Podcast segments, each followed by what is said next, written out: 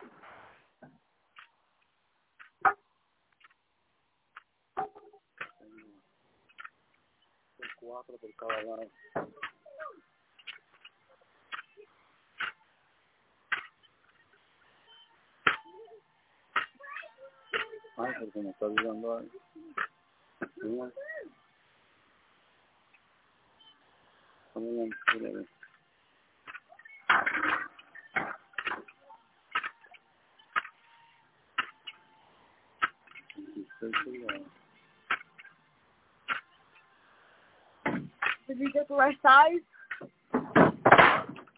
Yeah.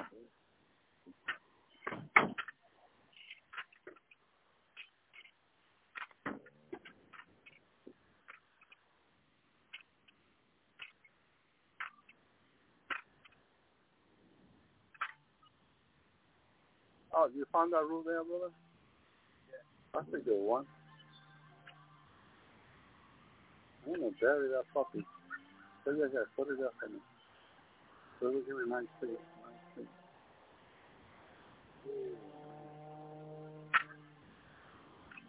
You know how expensive those planes are? Over a hundred bucks now. So uh, I'm trying to see if I can save a few.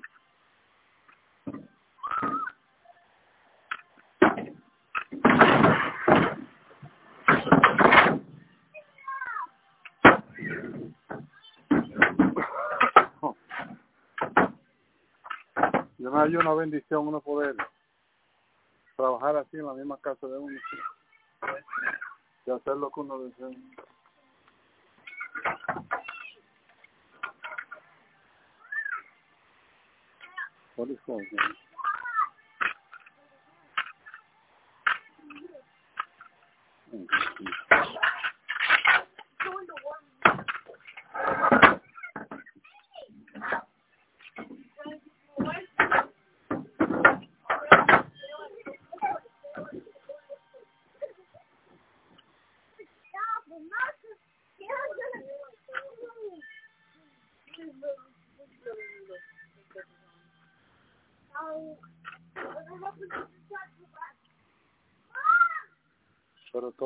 En el tiempo de Dios.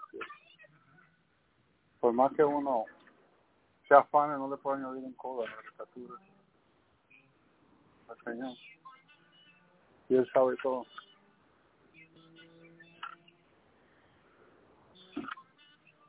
A veces a uno le da pena ver los tipos struggling, ¿no? Donde Dios nos hizo ya más que vencedores. See other people struggling. Es difícil para uno, pero todo en el tiempo de Dios. Aún eso es en el tiempo de Dios.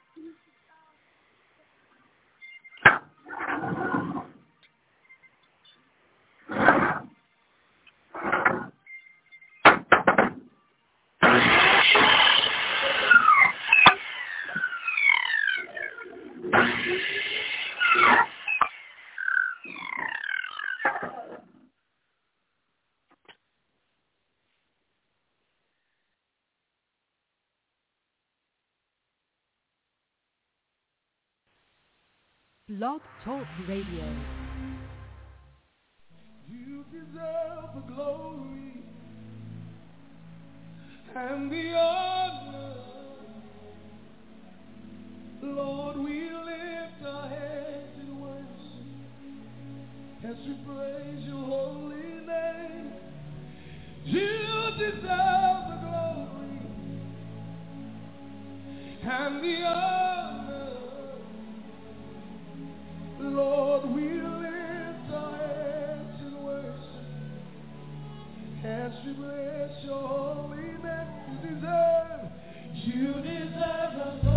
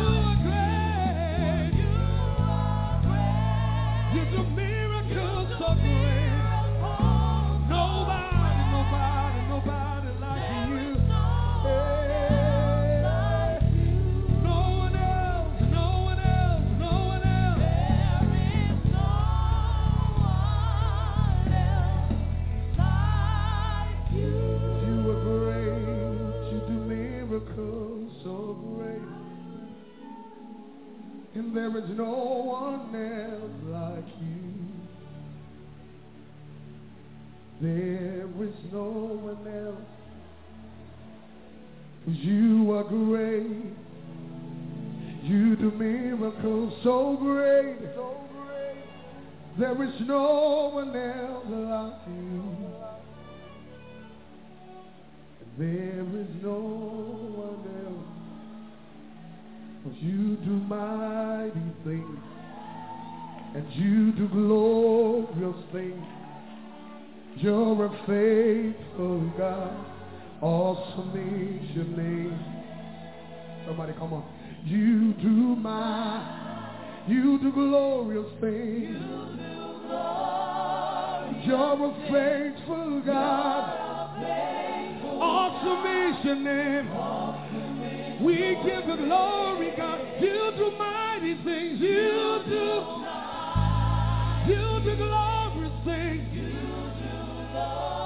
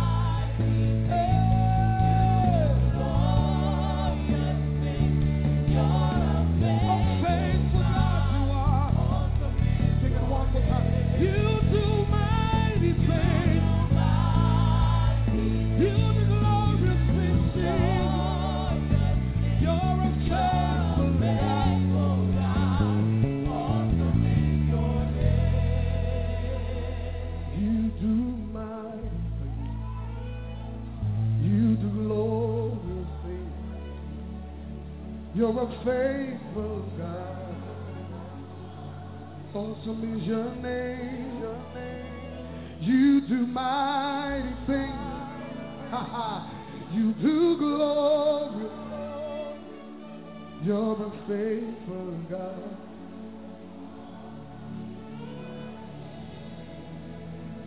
Your name is Yahweh. Your name is Yahweh. You're a miracle working God. Your name is Your name is Yah. Your name is Yahweh. You're a miracle working God. Your name is You want to declare it? Your name, your name,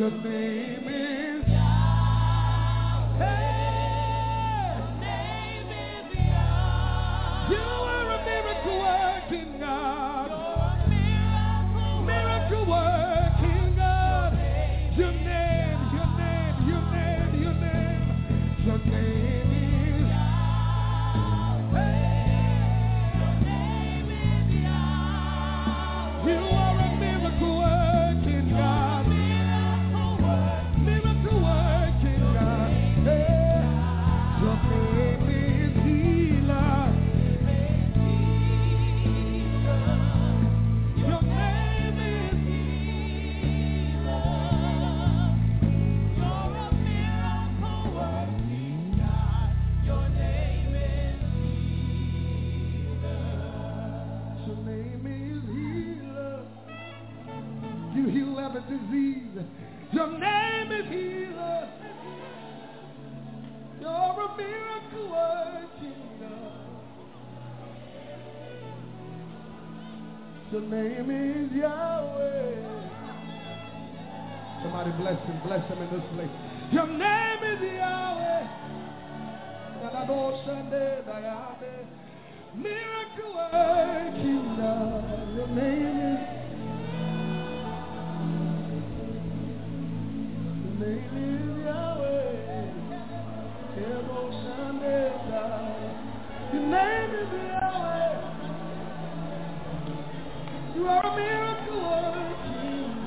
Thank you, Lord.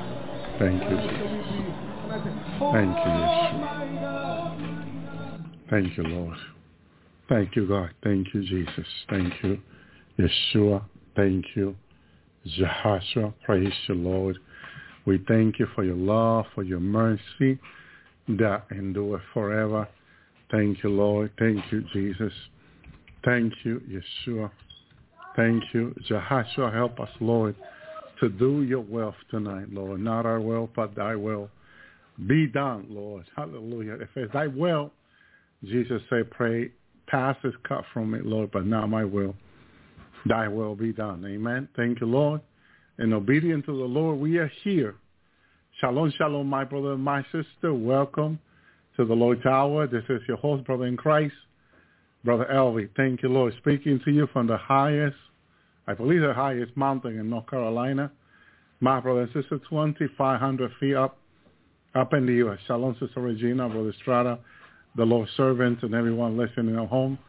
Shalom, shalom. Thank you, Jesus. Thank you, Yeshua. Thank you, Jehoshua. Praise you, Lord. I have so much to share tonight. but the Lord is good and his love endure forever. My brother and my sister, hallelujah. We apologize last Tuesday night. Out of the sun, we, we, we got this cold that it was really, really painful in our body. It, it felt like a, like a virus, but we pray, we pray, and the Lord took it away completely because we did took some medication, but the medication didn't do much, but the Lord mighty power is great. Amen. So even if you had to take some medication, you know, pray. Always pray. Never stop praying. Don't think that oh, if I don't take medication, I'm not going to get well. Well, I tell you one, one, one, one thing. We need to learn to depend on the Lord to heal us. Lord, I come against this cough right now. Oh, sickness. oh, sickness, I rebuke it in Jesus' name. Spirit of sickness, witchcraft, and sorcery and black magic against my throat. I rebuke it in the name of Jesus, Lord. I bring healing. I declare and proclaim, hallelujah, healing by your stripe, by your wound of heal. I might heal, Lord. I am healed. I declare myself healed, blessed by you, Lord. I rebuke all cold, all cough to go in Jesus' name, Lord. Clear my throat. Tell me to speak your word and your message. I cause the enemy will not be happy. Hallelujah. But in Jesus' name, all things are possible with you, O Lord. Thank you, Lord. Thank you, thank you, Jesus. Our struggle sometimes defines us in the Lord. When you struggle with something, brother was telling me, brother, you have problems staying asleep and, and fasting. I said, well, rebuke the spirit of sleep, of sleepness. Looking at me like, yeah, brother, we all gone through that. And how do we overcome it? By rebuking it. By not just saying, well, I'm going through this. How do I overcome it? The same in the name of the Lord. The medicine is, is the same, Jesus. He is the medicine for all, for all disease. And in his name, what do you do? You practice every day. You claim healing. You declare healing. You bind no demon or principality in the name of Jesus. Through what he did on the cross, you proclaim healing over your life, deliverance, victory, and the Lord will give it to you. But you have to practice this. See, it doesn't happen overnight like a lot of people want it. Ask, he says. What is the golden rule? Matthew 8. Shalom, sister. Jesus, my right. Ask and thou shalt receive. So where are you with asking? Where are you with seeking? Where are you with knocking? It might be that you're not doing it enough. And it might be that if you're doing it, you're not doing it by faith because without faith it is impossible to please him. So you need to learn to practice this every day. And you find yourself overcoming. The first time I went to evangelize, I was fasting. I had my Bible. And I thought the people were not being healed, delivered. Delivered as I wanted to see it. I said, saw God using other evangelists, mighty men of God. And I went and I tried. And I thought I was failing God or failing myself. I don't know. That maybe that was not my call, I was even thinking. Maybe this is not my gifting. Maybe this is not what God wants me to be doing. And then later on, after practice and practice by faith, my faith will be an increase. Immediately, several people will be in delivery here at the same time. Now, what would have happened if because of my mistake, not God, not God, God is perfect. Remember, if I would have quit it right there and said, you know, this is not for me. I try it. It's not working now. I'm just not going to do it anymore. I'm not going to lay hand on the sick, as the Bible says, that they will recover. You know? No. I kept practicing. I kept going to the second laying hand until they began to recover. And they began to confess that they were healed. Thank you, Lord. And then they were being tested by the doctor that they were, they were healed. You see, but it took practice, more fasting, more prayer, more commitment, more believing, more seeking, my more asking of the Lord to do so. And then you get better and better and better and better. And then you ask for the gift of healing, the gift of miracle, and you get better and better and better. And you put it, you put them in practice. My, I was explaining to a brother that a mighty gift of God in your hand. Some of these men that have developed this mighty gift, how do how do they do that? Practicing. Practice makes better. Some people say make perfect better. And the Lord you practice, you, you keep doing. You don't give up. You don't. You're not gonna fail God. You're gonna feel like it because the enemy, sure, you're gonna have plenty of enemy telling you that that that's not for you. That you're failing God. What a shame you are, they'll say. May the Lord rebuke that believe. But, amen. Thank you, Lord. Thank you, God. Thank you, Jesus. Thank you, Yeshua. God is awesome. I had three revelations from God this week that I would like to share. One of them was so mighty. Amen. Uh, really powerful in the Lord. I'm going to share that tonight. Thank you, Jesus. Thank you, Yeshua. I had a I, I say on the Lord's hour that at one time I was taken to the throne a few weeks ago, and I saw uh, uh, behind the the rear part of the wedding, if I will call it, the the the door was open. I can see the guests, but this time the door was barely open, and I can see the guests. But this time, the guests were being moved to another place with the bride where they will be in position standing there waiting for the bride to arrive. Okay? But there was one thing that really, really, and I should have probably downloaded because it, it just, and it was the wedding belt, my brother and sister, that, man, it was, hallelujah, it was so, so, it was going on, my brother and sisters. Allah and, and I had them, I could say, for two days. Okay? And I'm going to show them to you how I heard them because they will not stop for two days. some reason God wanted me to heal them for two days before he gave me the revelation and show me the open door of the wedding in heaven. My brother and sister, ready. It's already, uh, it, it's really amazing how um, the bride of Christ is about to be married to Christ completely, finally, uh, as the Lord has said to some people, for all eternity. This amazing event is about to happen, and and and it's it's one of the most amazing, awaited event in all creation, my brother and sister, I believe, because it's the final consecration, the final joining, my brother and sister, that is about to happen. We are about to be a part of it, the bride of Christ, my brother and my sister. And the Lord showing me this. My Lord, my God. This is what I heard.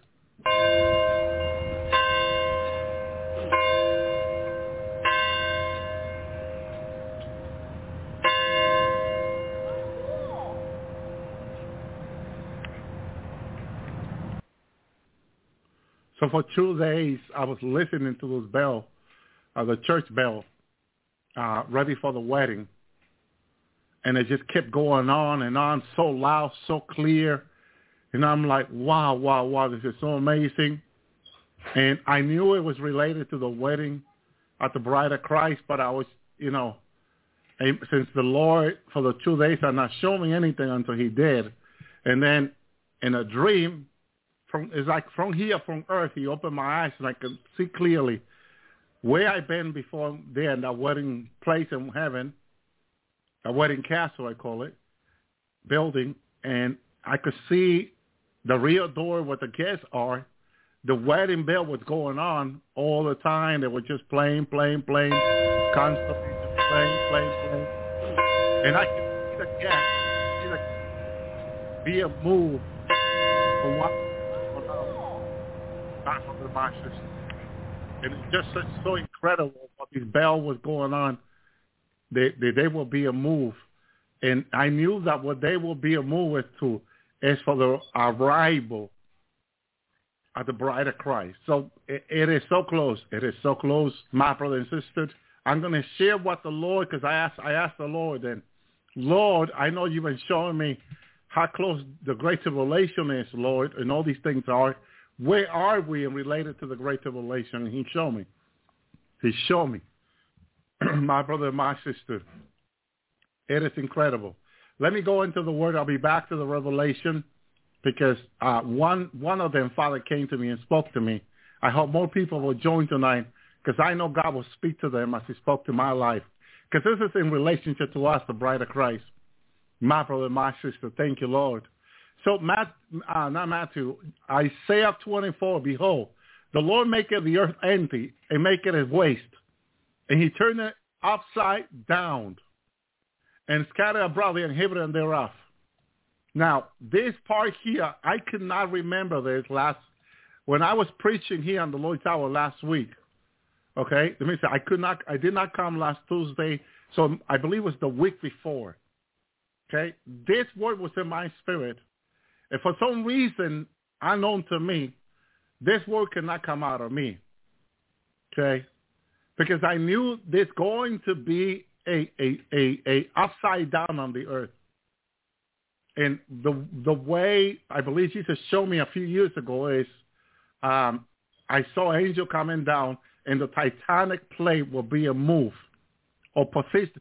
They will be in position differently. Move, move. Okay? In that movement of the Titanic plate, uh, you don't consider that, to, you know, because Titanic plate is big. I'm not a scientist, but, you know, if you look it up, it'll, it gives you a large explanation of what the Titanic plates are.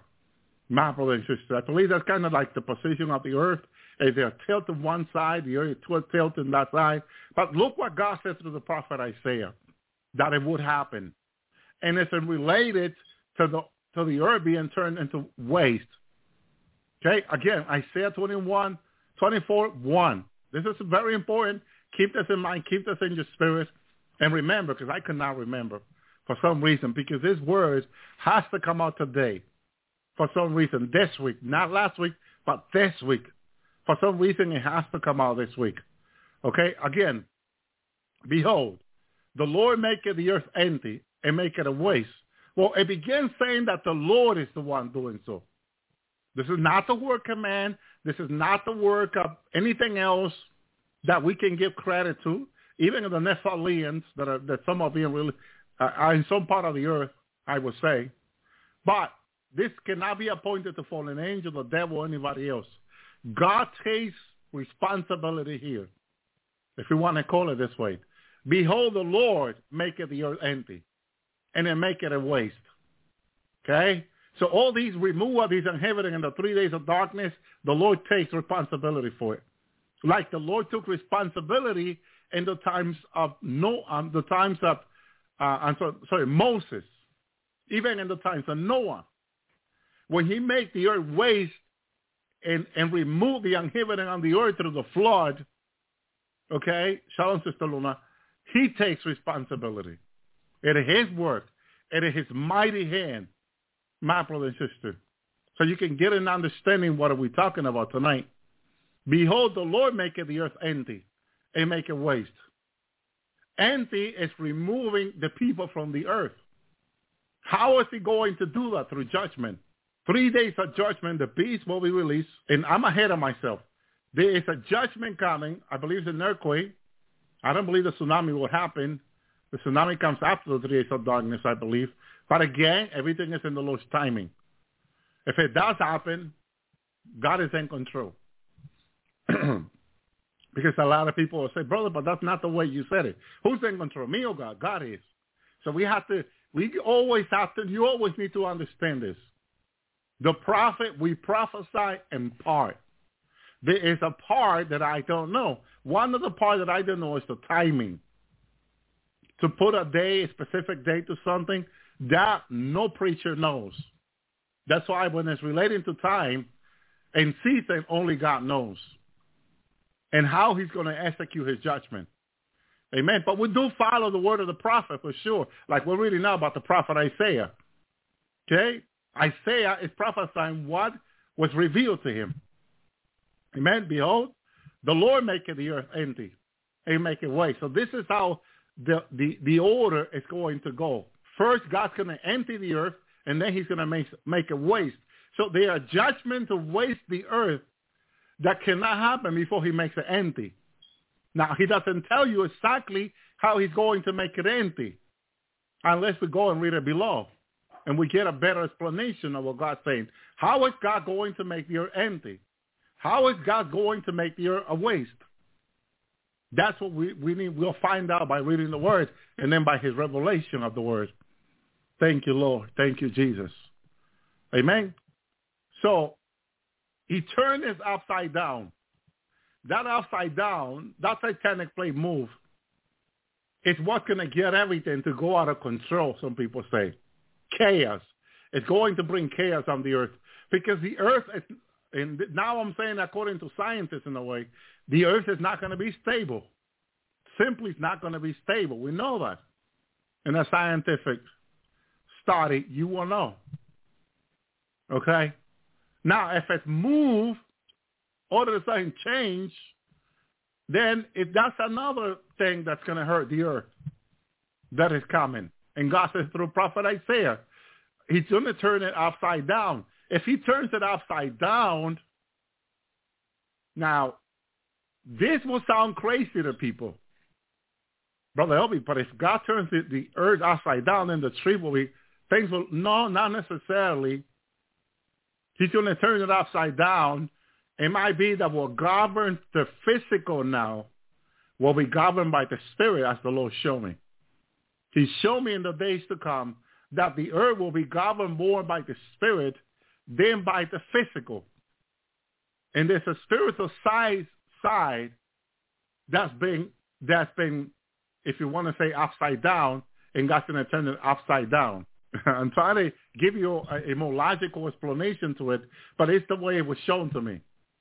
The way it was shown to me is that just as the prophet Isaiah says, God's going to turn the earth, the earth upside down, then the spiritual will govern the earth. Demon will walk the earth, in other words. Chaos will be much worse, even to the point where the, the earth will be empty. But look at it, look at it this other way. You take a cup, you fill it with something, liquid, let's say.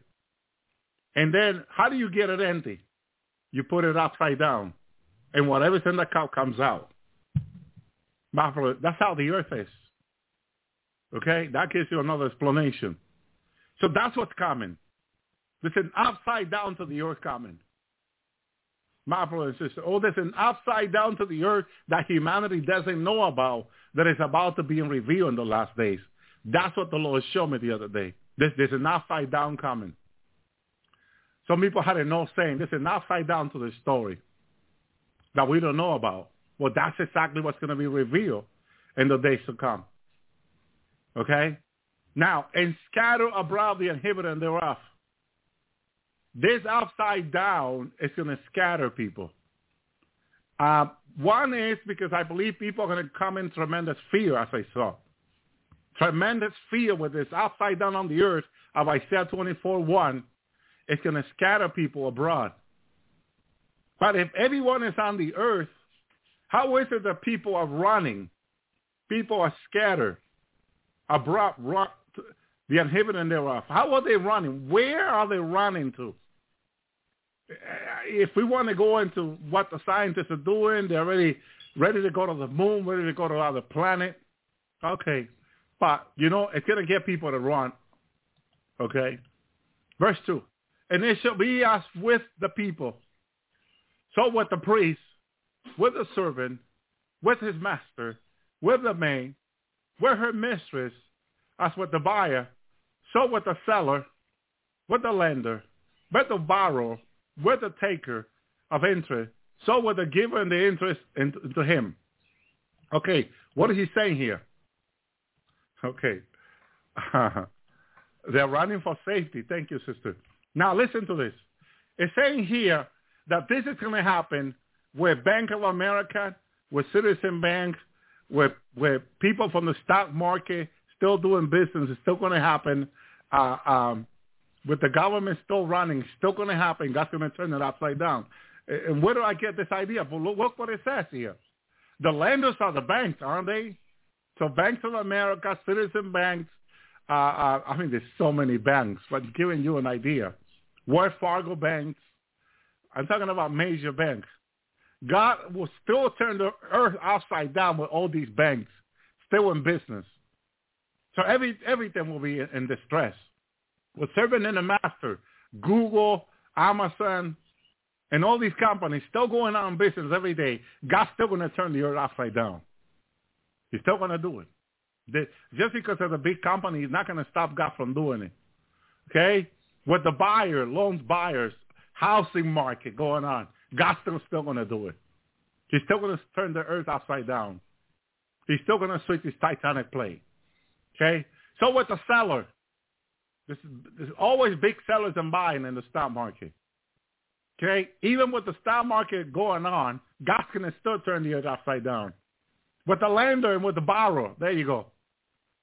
Even when they lower the interest, the government will lower the interest, banks will lower the interest for people to get loan and buy new houses and all that. When the economy is booming again, God's still going to turn the, the earth upside down.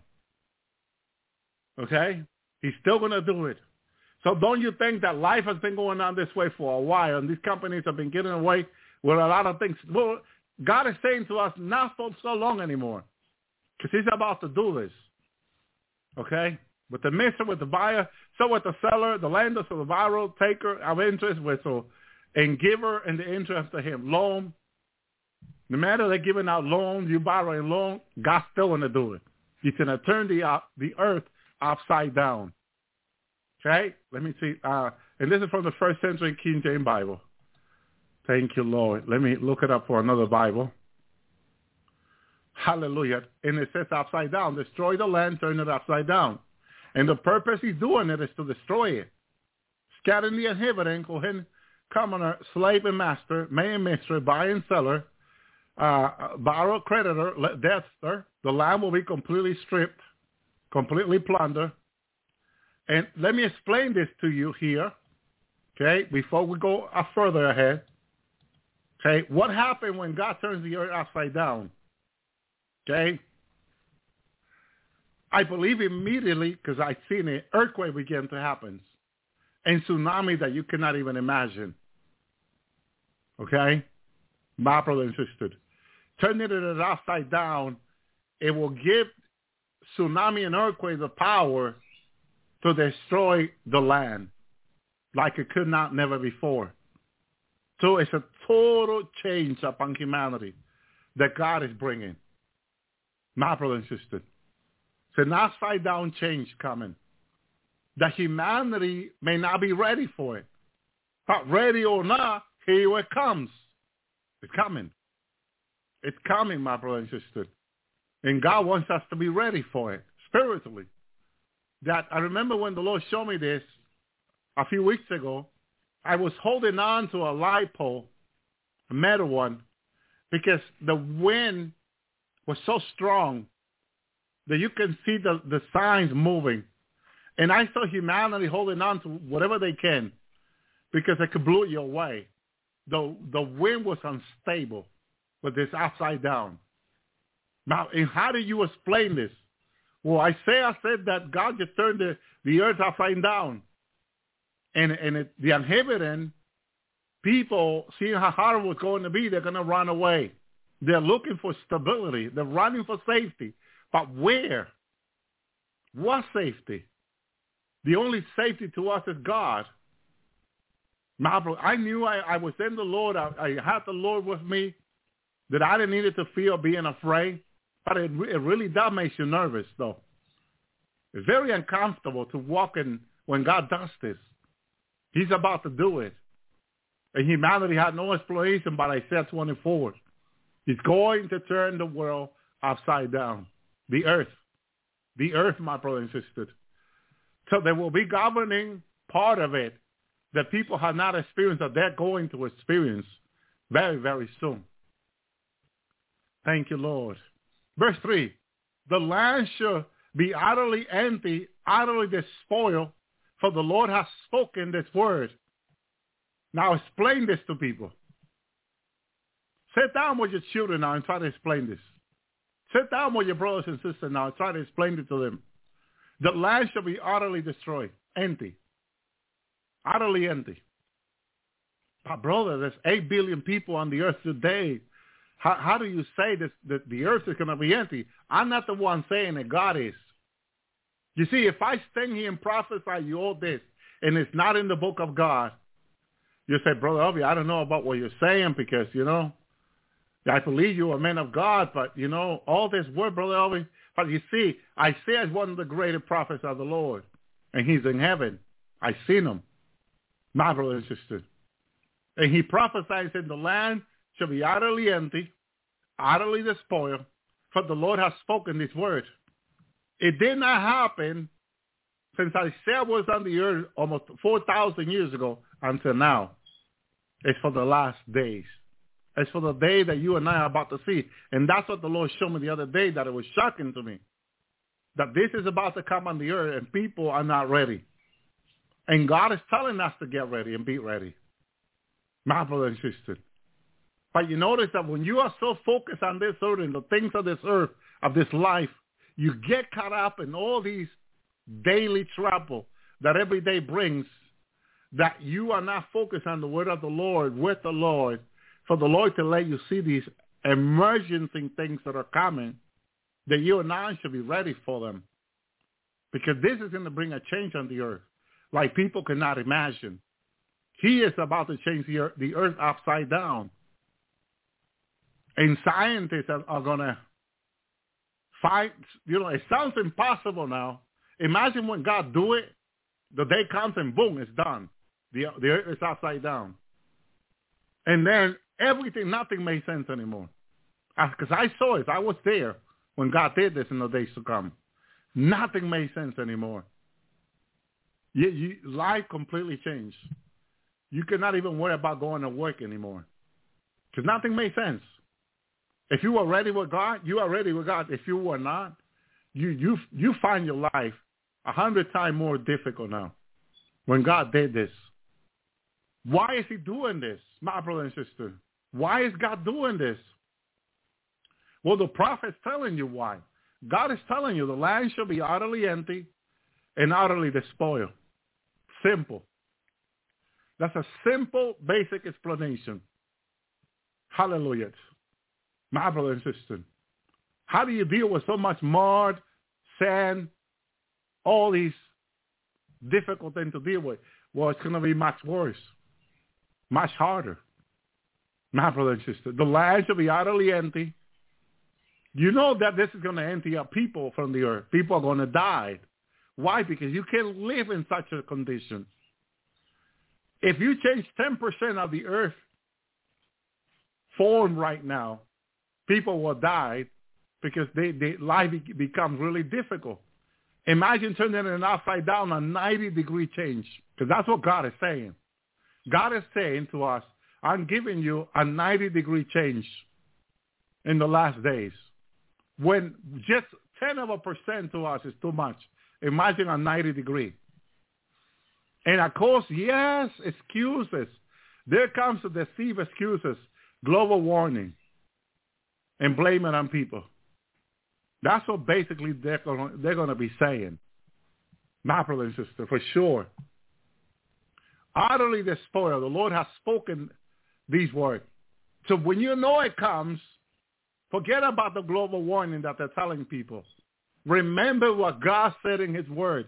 Remember what God says to his prophet, Isaiah, that he is the one bringing this. This is not the word command of fallen angel. This is God doing this. Verse 4, the earth mourned and faded away. The world languished and faded away. The haughty people of the earth do languish. How come they become to this state? Of, you know, when you languish, it's a, it's a point of dying. Brother and sister. Language, it, it, it's when you're about to die. There's so much pain. and so difficult for you. Your body cannot take it any longer. And then the people of the earth do languish. I mean, I forgot what the old, there's an olden word for language that I'm trying to think of, my brother and sister. Hallelujah. To help you explain it better. Uh, one one of the words that was the meaning to be uh, or become weak and feeble, lose strength and vigor. Huh? And then again, the word that I was using to continue miserable, distressing condition.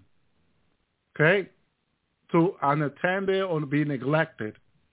I mean, those are the word condition of languishing. Cause, and then everyone on the earth become this way. The people language.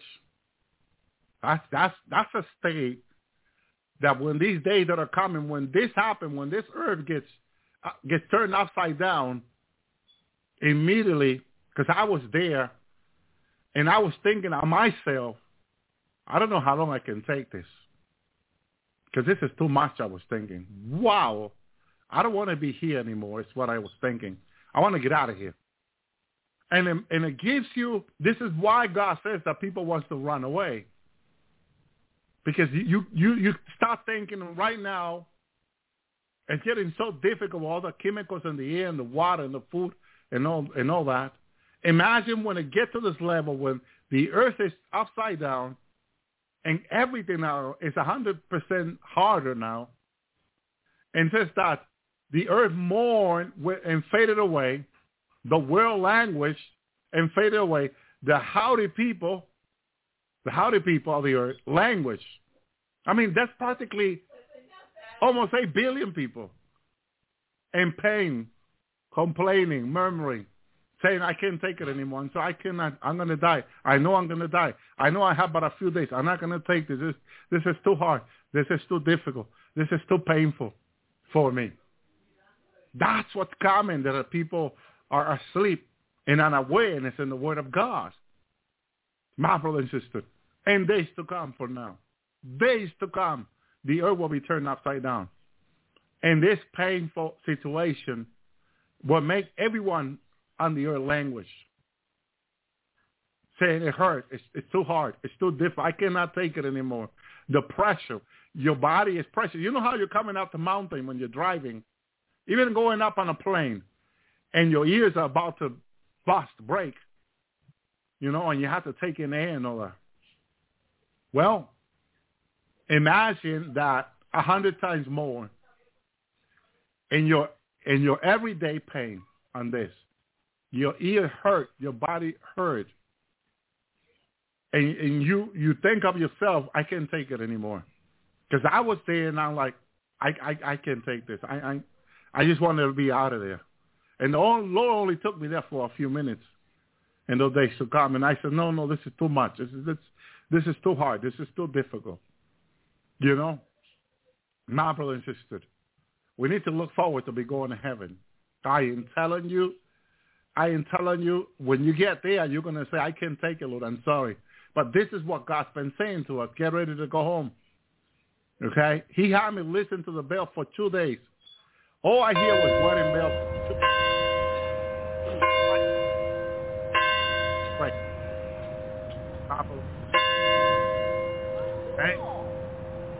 Way to let me know that the wedding celebration is about to start, that the bride is about to be taken out.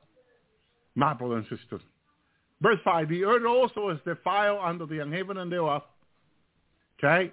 And if we go under this, the fire, it's exactly what's been happening now, all these chemical, my brother and sister, that is being released up upon the air of the earth, where food and everything is, is terrible for people.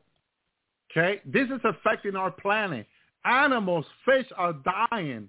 They're suffering and they are dying. They're confused. Whales are coming out of the water in the beaches and shark and so much more. Dolphin. They're coming out of the water confused. My brothers and sisters, it's terrible. The birds are hitting our buildings, our homes, trees.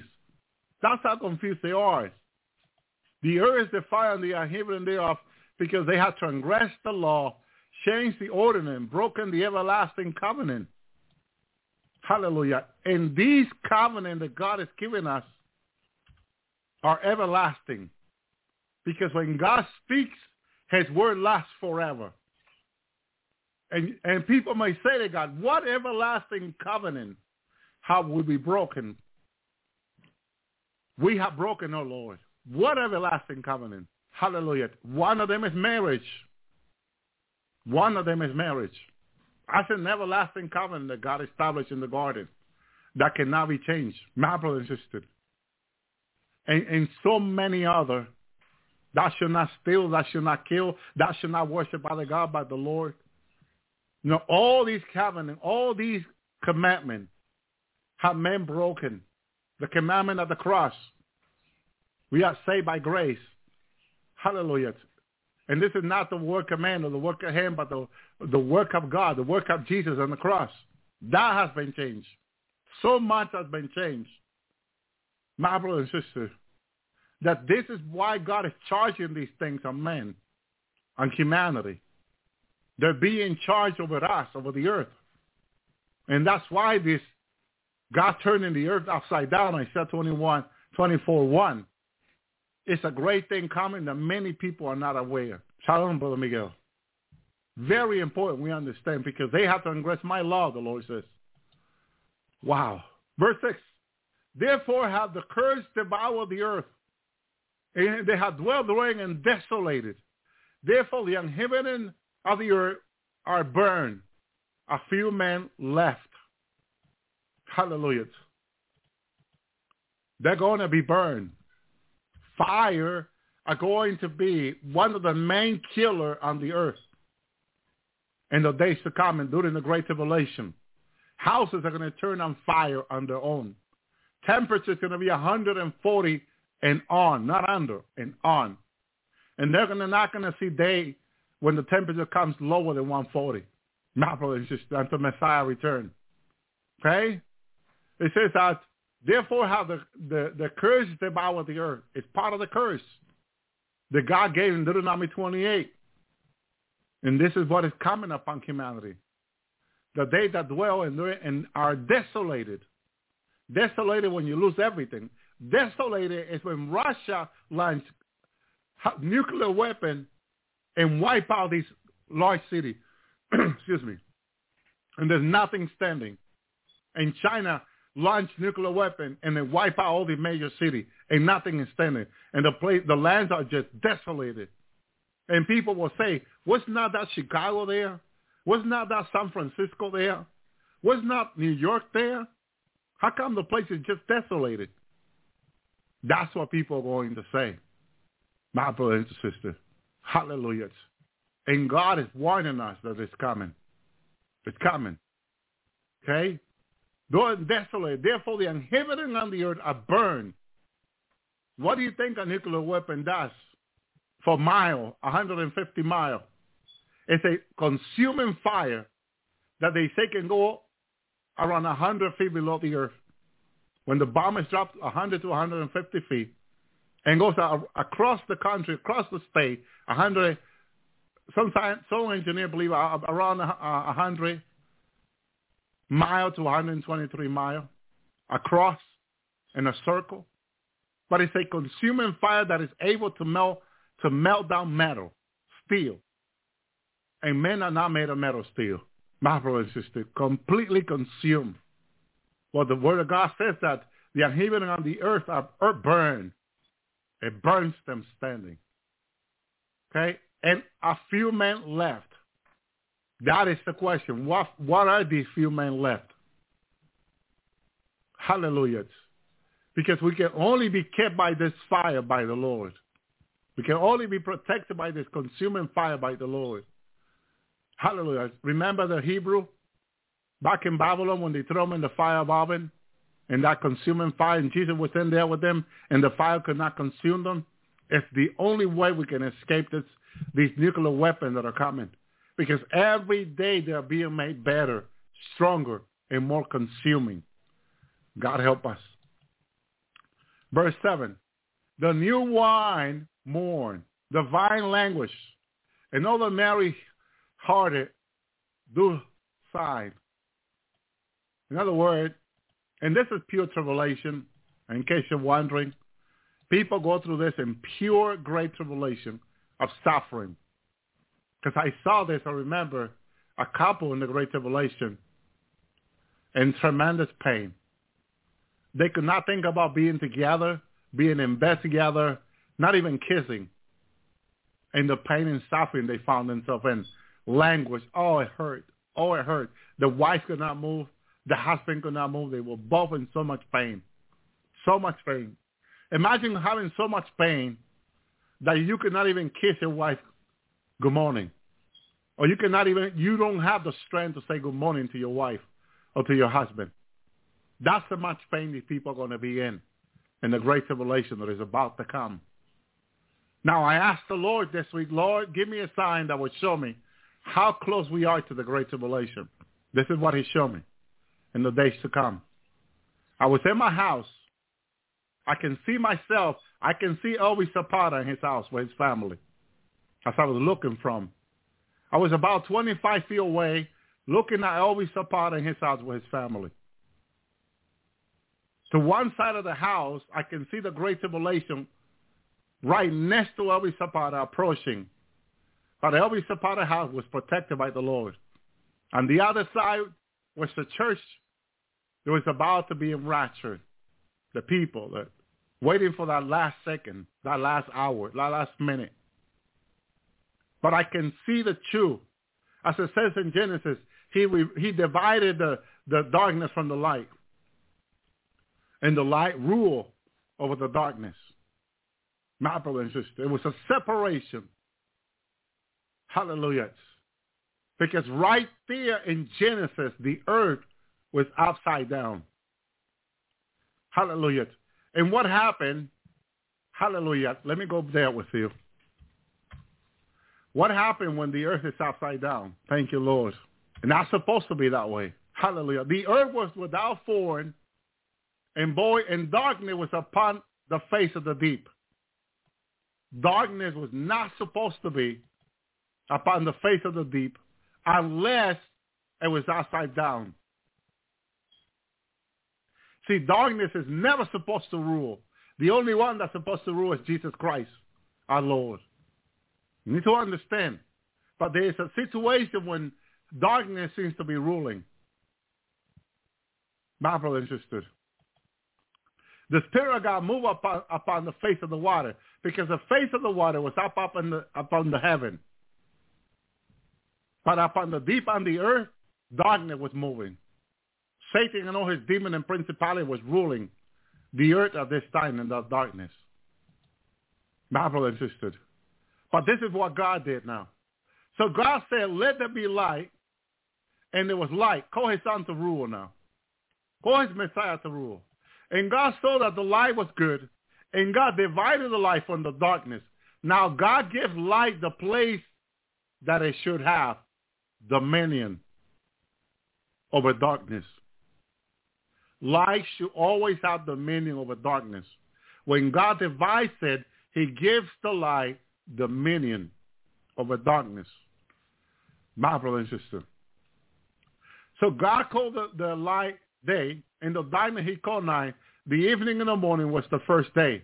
Now, as we go down, you'll see, hallelujah, praise the Lord. Thank you, Lord.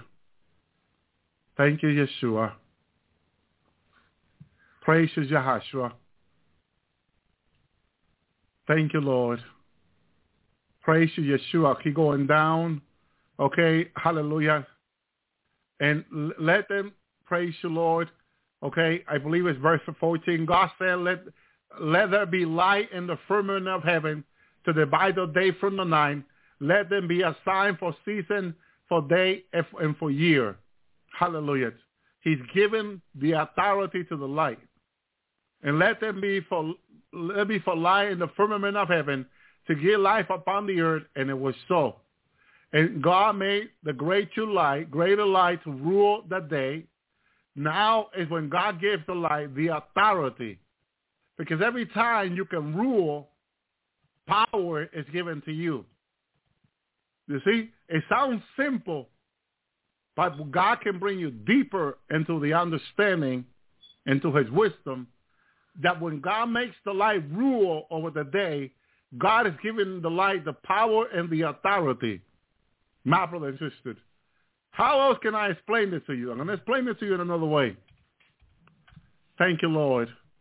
Because I know some people will say, well, Brother Owie, I'm not sure I can grasp it the way you're explaining it now. Okay. Thank you, Lord.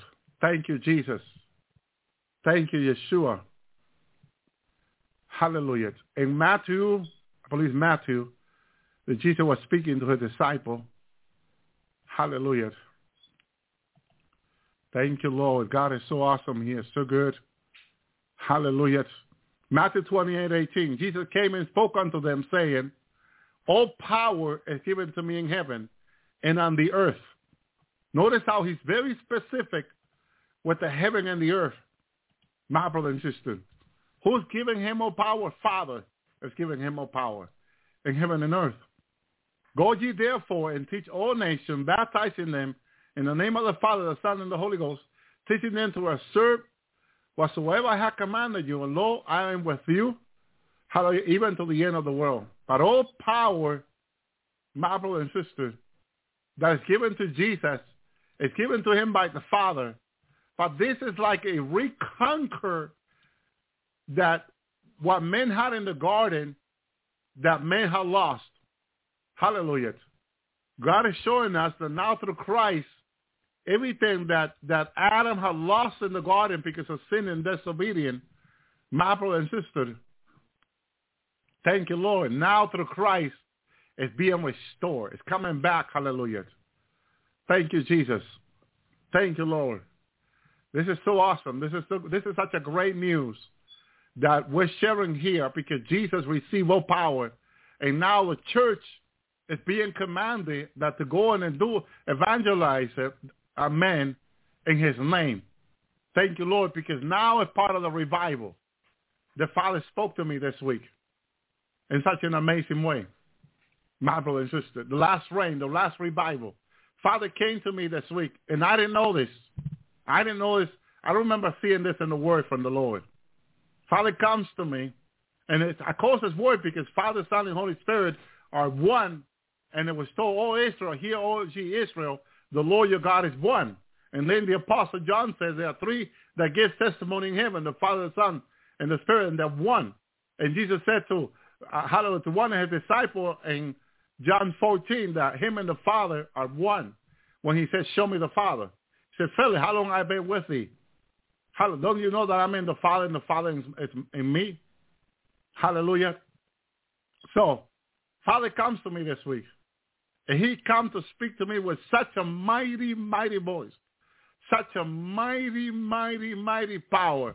He began to speak to me how he's going to empower us as bride with his mighty power and use us in this revival. Send us out mightily to evangelize the nations. Hallelujah. And to bring those people he's commanding us. And the power of God, they're going to be mighty sign happening, mighty miracle. Hallelujah. Mighty awakening that this earth had not experienced before. Hallelujah. Thank you, Lord. I was rejoicing in hallelujah in the presence of Father. It was so mighty, mighty anointing. Mighty power, cloud anointing of God of power that I could see and I could experience it totally from Father God as he was speaking and showing me what he's going to do to his bride in the days to come, to his children, elect the selected one, and this mighty, mighty revival. Hallelujah. Father God, Son, and Holy Spirit. This is the work of God. This is the plan of God. The last rain, the last pouring of his Holy Spirit. It's God's plan. Hallelujah. He's going to reach out so many people. Hallelujah. So many souls are going to be saved. With his mighty plan, his mighty agenda for humanity. After, after the beast cleans out the earth, there's going to be a mighty revival. Whosoever stay behind, whosoever still standing. This is right now. It's time to grab onto Jesus. It's time to grab onto our God like never before. Hold on to him like never before. Because it's a mighty cleansing coming through mighty judgment and destruction that is coming upon this earth. Some state will not be standing in the days to come. Millions of people that are walking on the earth right now will not be walking anymore very soon. Hallelujah. Judgment is going to cleanse the land. They bring great cleansing. Hallelujah. This is why God is telling us to take him serious, take his word serious. Get into our prayer classes with him. Get into our fasting with him. The important thing is that our name are written in the book of life. And that whatever happens, whether we live or die, we will be with the Lord, Paul says. This is what's important. Hallelujah. Because changes are coming. Changes are coming. My brother and sister, he assured me this is about to happen. God assured me. Thank you, Lord. Thank you, Jesus. Thank you, Yeshua. The mighty anointing and presence of God was incredible, incredible, incredible as Father was speaking to me about his mighty work, his mighty plan that he has. Hallelujah, that he's going to come and bring to pass. Thank you, Lord. Thank you, Jesus, in the days to come. And he has chosen us to be in part of this work, in which I'm happy to be in part of. Thank you, Lord. Thank you, Jesus. Thank you, Yeshua. Hallelujah. Thank you, Lord. I said 24 and uh, 8, in the mirth of Torah ceases, the noise of them that rejoice ended, the joys of art ceases. They should not drink wine with a song. Strong drink shall be bitter to them as they drink. So whatever, whatever 40 alcohol, whatever they're drinking now, it's going to be bitter for them when the earth gets turned upside down. My brother and sister, this is a change. Humanity is not expecting, but God is about to do, and he said it through his prophet Isaiah he was going to do. Hallelujah. Nothing new under the sun. It is just when it's coming, it's about to come. Verse 10. The city of confusion is broken down. Every house is shut up. No man may come in. Exactly what I saw in the days to come. For some reason, all these home, all these federal buildings are shut, are shut up. They're closed. They're closed. My all these court, these these large Supreme Court buildings, they're closed. And I saw all this, but you know, I didn't know this was going to be this way. Well, it's in Isaiah 24:10. The city of confusion is broken down. Every house is shut up, that no man may come in.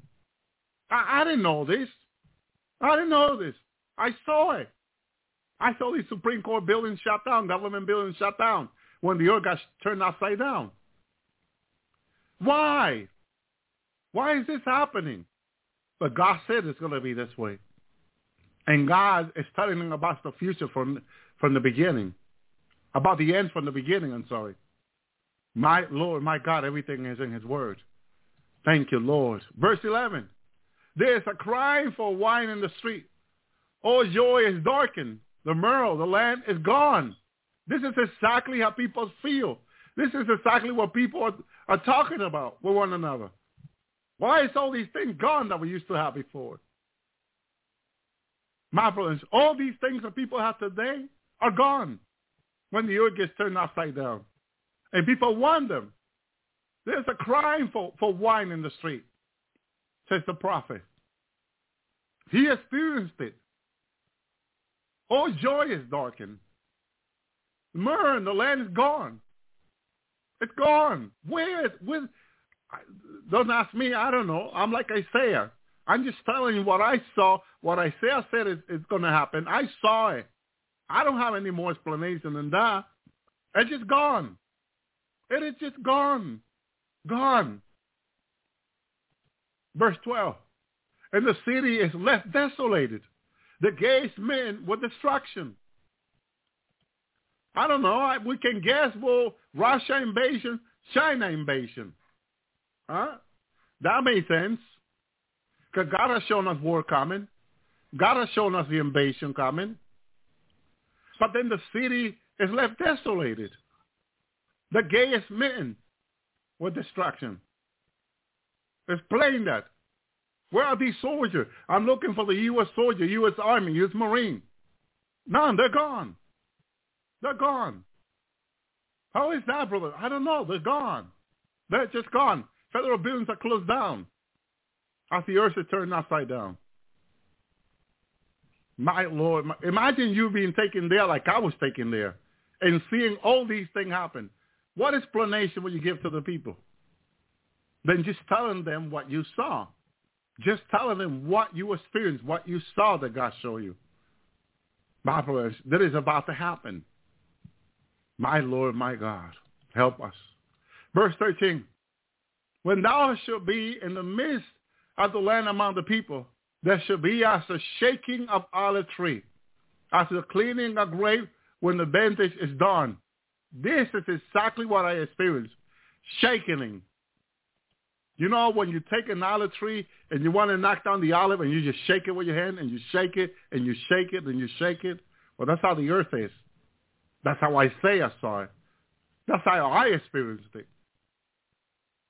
My brother and sister, just shaking everywhere. And it's not like you can go to Colombia or Venezuela and say, well, it's better over there. And then you go over there and people are still experiencing the same. It's all the earth. This is why God doesn't, doesn't talk about a particular country here. He's talking about the earth. All the nations are on the earth. So everyone on the earth, including in Europe, China, and everywhere, are going to experience the same that you will experience in the United States anywhere. It's for the, the whole earth, my brother and sister. The, the thing is here is no one is teaching about this and no one going to the Lord to reveal some more about this to help us. Although it doesn't matter if you're not walking right with Christ, if you're not repenting daily, if you're not seeking him daily and repenting your sin to him and asking him to cleanse you with his blood and his holy fire and his words, you need to be cleansed. You need to be ready for his coming. The Lord imparted this on me this week. Be ready. Okay? Be ready. Because it's coming. It is coming. One side, the wedding bell for two days.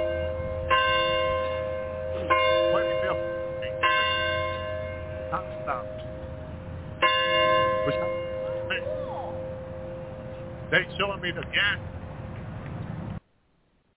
going from that place where I saw them, rear door the wedding into the wedding waiting room now where the bride is about to arrive, like in the garden. I don't know. I, played an audio years ago, no, not too long ago, where this brother and his wife was taken to heaven to the wedding and saw the beautiful garden of the wedding. They both saw it. I've been there. This is what the guest will be in go, was going to, to this garden, where the bride is about to arrive. And how they describe is beautiful.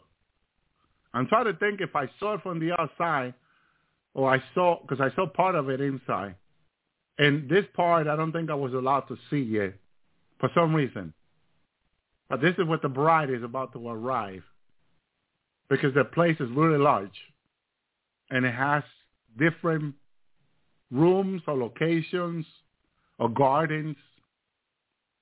So I'm trying to think if I saw the part of the gardens because I believe it's a part I have not seen yet.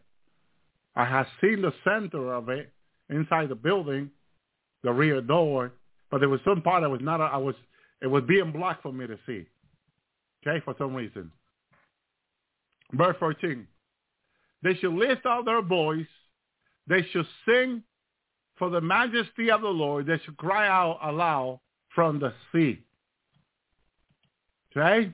Now, somehow, people feel better in a canoe in a bowl in the sea or in a log in the sea. People feel better in a piece of log in the sea or a few logs tied to each other on top of it sitting in the sea than being on the earth because of the shaking and the violence when the earth gets turned upside down. Look, verse 13, they shall lift out their voice.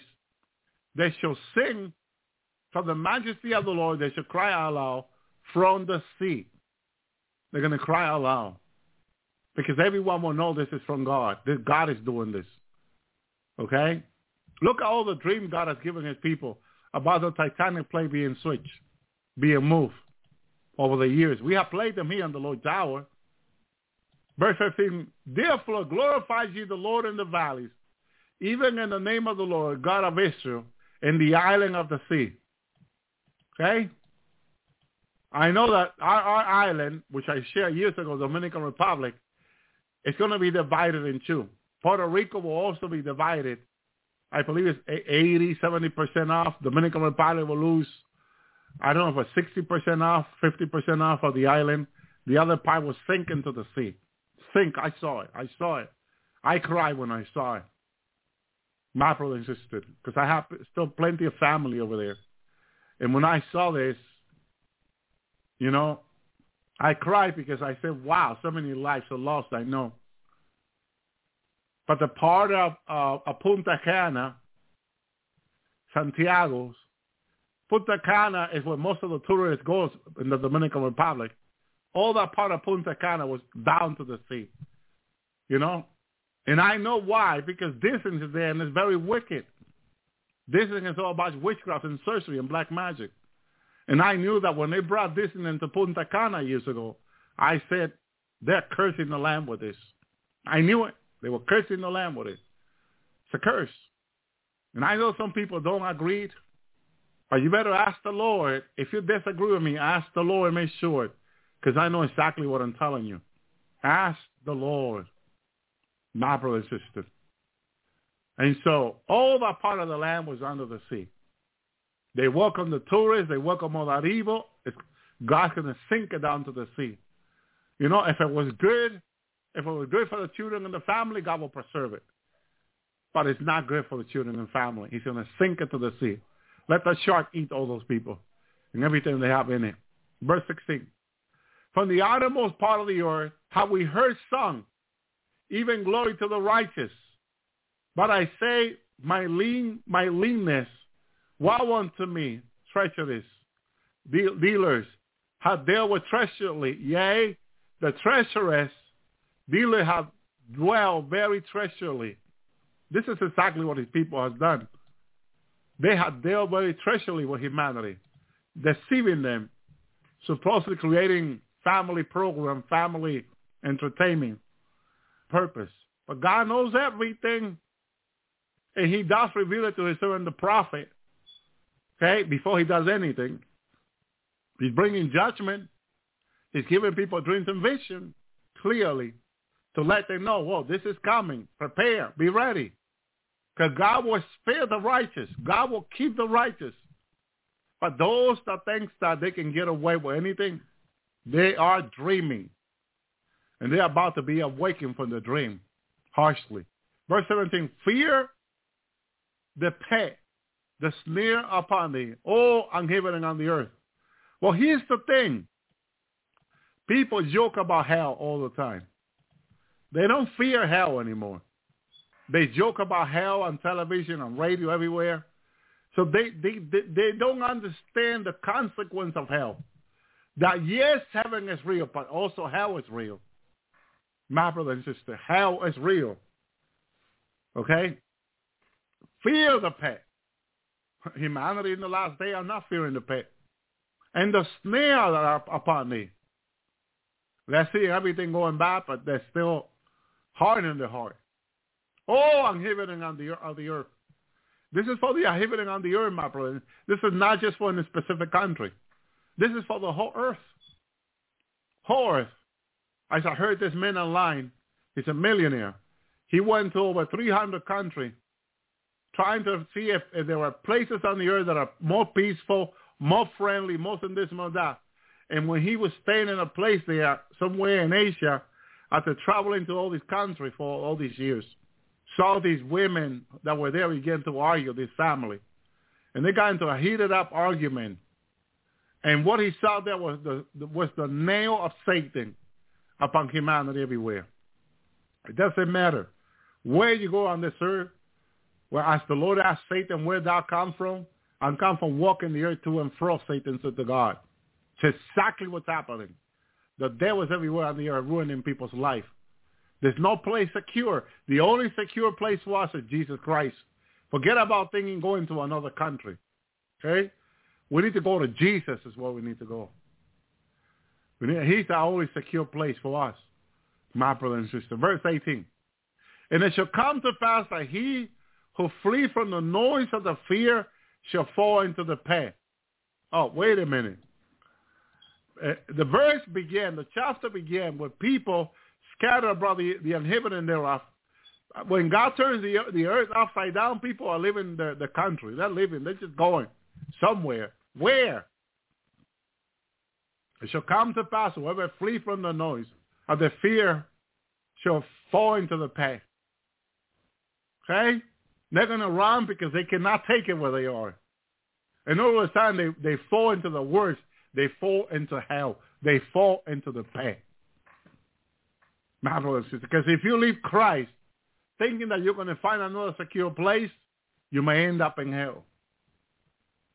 But he that cometh out of the midst of the pit shall be taken into the snare. For the widow and from the high are open, and the foundation of the earth do shake.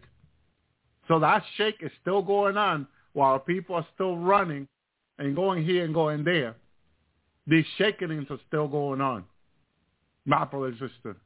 God just wants us to understand that if we come to him through Christ, in him we will have a secure protection.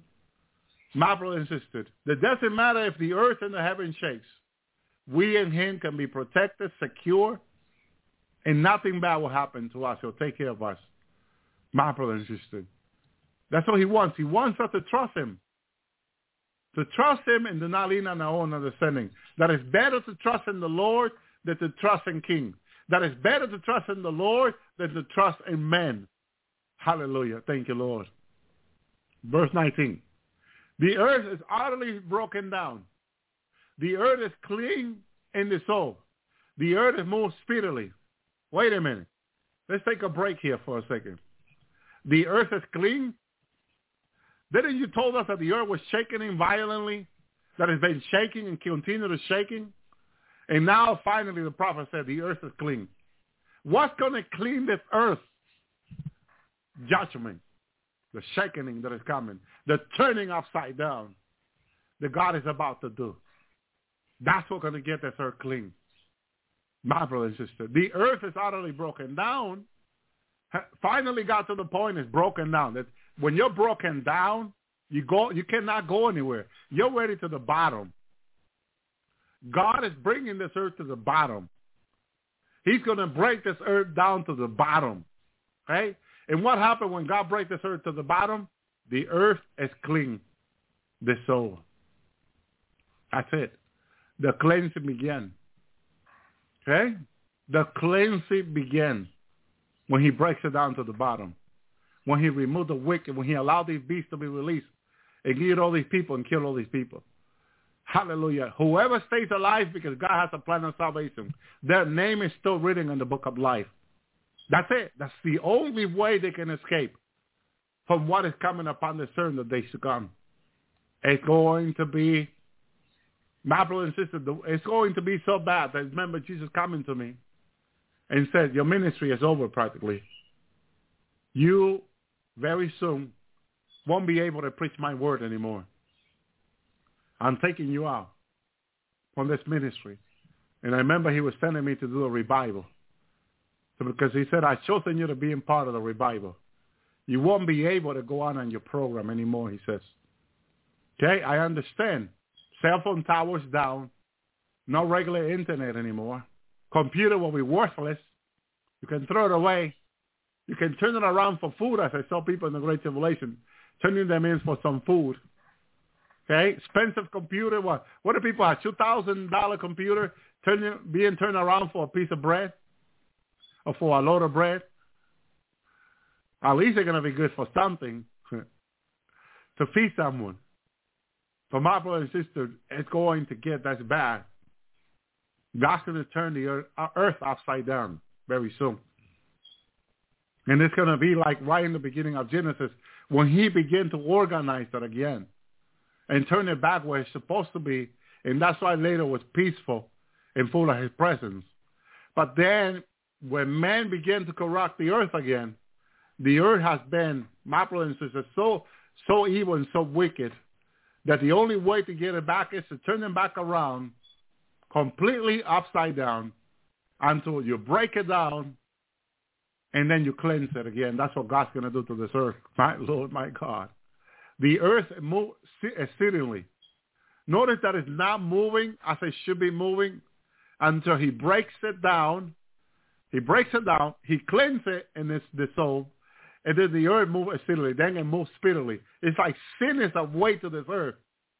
And it cannot move until God do these things, turn it upside down and cleanse it, and then the earth move quickly. Thank you, Lord. God knows what get people to move. He told me this. Remember when Jesus came to me and said, right now you only have about a few people on your program. But when I do this, he showed me, they're going to flock to your program, he said. Hallelujah. He knows how to get people to come back or get people to listen sit down and listen. Because this is about their salvation. This is about getting ready with God, and they're not listening. But the Lord showed me a judgment coming that he's going to bring, that he, he he's going to get people to listen. And I believe it is this upside down. My and sisters, and my hope is that we're not here for the upside down. When I experienced it the other day, my hope is that we are not here because I'm thinking if we have to experience this upside down, even for a few days, we're going to bomb it a lot. You feel like bombing. Anything upside down, you know, I never, I never used to like hang when I was a child. I never used to like be hanging like in the park with my friends upside down, because it made me dizzy. Because you, when you're hanging upside down, you want to look up or you want to look around. It makes you dizzy, right? Imagine the earth being turned that way and you know it's upside down. Everything that's nothing makes sense. Up is down, down is up, and nothing makes sense anymore. You know, it's like you, you can feel that everything is is upside down. Whole life is upside down. You know, and seriously, that's kind of how it feels now. Like everything is upside down. Haven't you felt like that way? Everything is opposite now. God said in His Word that there will be a generation that will go that will call evil good. And good evil. That's an upside down generation right there. That's an upside down generations. This generation is upside down already spiritually. Because they are, you can see in the media already, they are calling good evil. They're calling the gospel evil. They're calling the church evil. My brother and sister, it's upside down. Spiritually, this generation. How did God get people back? By turning the earth upside down. Okay? And truly, it's going to get everyone to listen. The Lord showed me that he will get them to listen. God, God's going to make them listen. But it's going to take him to do something for this to happen. He showed me judgment. Through judgment, he's going to get them to listen. Right now, they will not listen.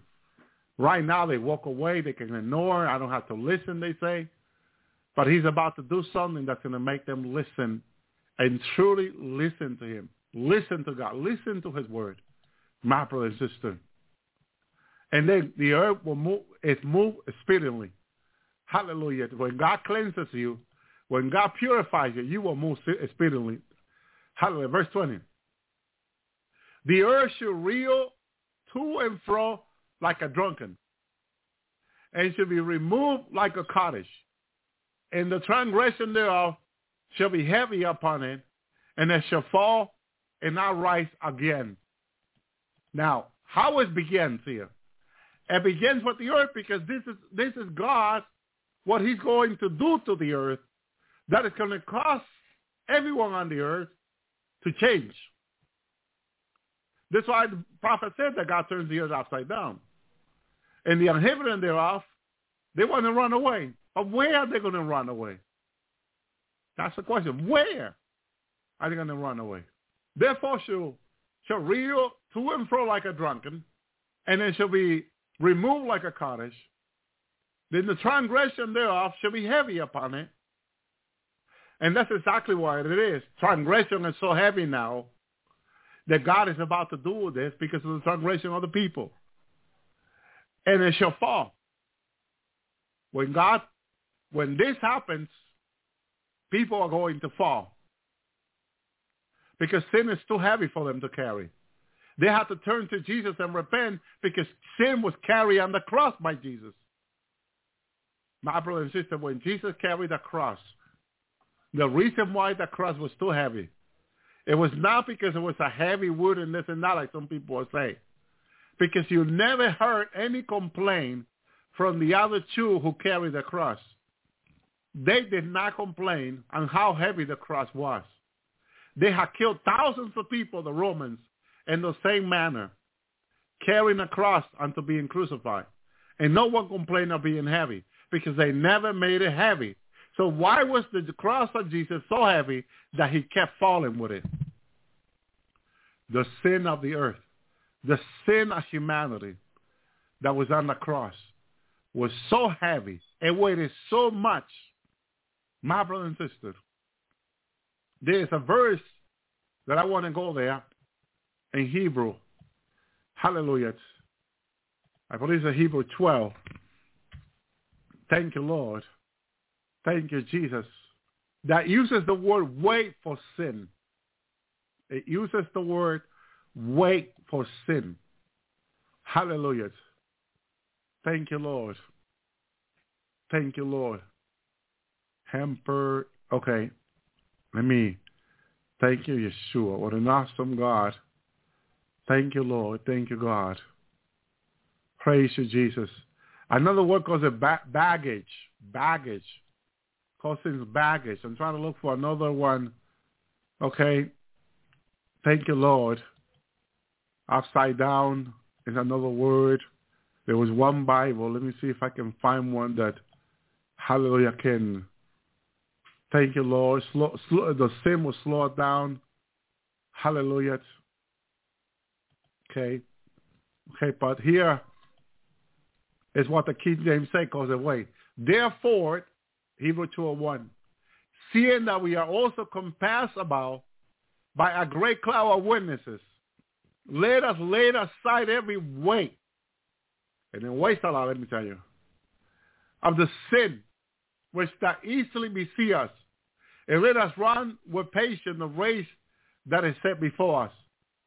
This salvation is a race toward heaven. The problem that keep us from running as we should is sin. And this is why we are called to repent our sin daily before God, my brother and sister. Because this sin is holding us back. It's putting such a weight upon our lives. That's why some people feel they can no more, and it's the weight of sin in their life. But if you confess your sin daily to Jesus, he'll take it from you. Hallelujah. He will help you. Thank you, Lord. Shalom, Anielis. Okay? Please understand the consequence of sin and how much sin weighs. Okay? It weighs a lot. It weighs a lot, my brother and sister. Sin weighs a lot. So that's why I said, therefore, we are compassed about such a great cloud of witness. Let us lay aside every weight. How do you lay aside every weight? By repenting daily as you, you, you do it. And the sins which that easily beseech us, let us run the, the, the run with patience the race that is set before us. God has set a race before us, and we need to run with patience. Amen. Thank you, Lord. It's important that we understand this. Thank you, Jesus. But going back to Isaiah, the earth shall reel to and fro like a drunken, and it shall be removed like a cottage. The transgression thereof shall be heavily upon it, because the transgression is sin, and it shall fall and not rise again. That's why God, the Lord, is giving us a new earth, as the Bible says in a new heaven. But it's specifically here a new earth, because he said the old thing has passed away. It has fallen and is not going to rise, I said. This old earth is going to be fallen and is not going to rise. Again, as I said, 24:20, the earth shall re- reel to and fro like a drunken, shall be removed like a cottage. The transgression thereof shall be heavy upon it, and it shall fall and not rise again. You see that this earth is going to become useless. That's why the Lord is giving us a new earth. This will become useless. My brother and sister, it's going to fall and it's not going to rise again. So any hope that people will have on the third, my brother and sister, is, is not a good hope. It's not a good at all. We need, to, we need to be hoping for heaven. It's what we need to be hoping for. Verse 21. And it shall come to pass in that day that the Lord shall punish the host of the high ones that are on high, and the king of the earth upon the earth. Now comes the punishment to the Nephilims, to the fallen angels. Uh, God have not ignored them.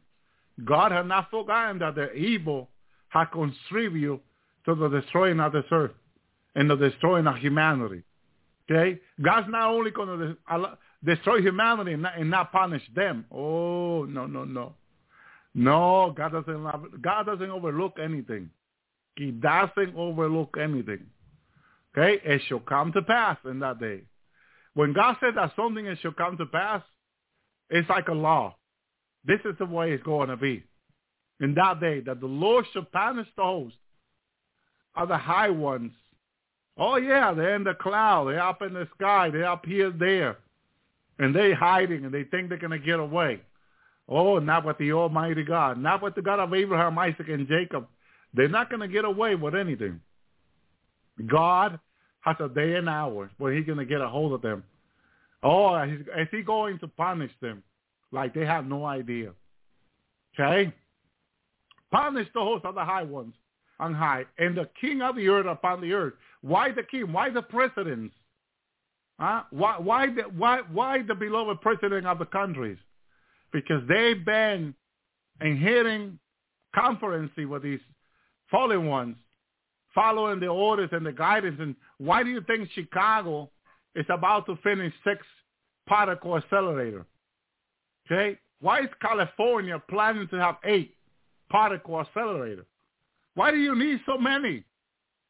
What are they good for? What? What are they making food? Are they making something that will help the people?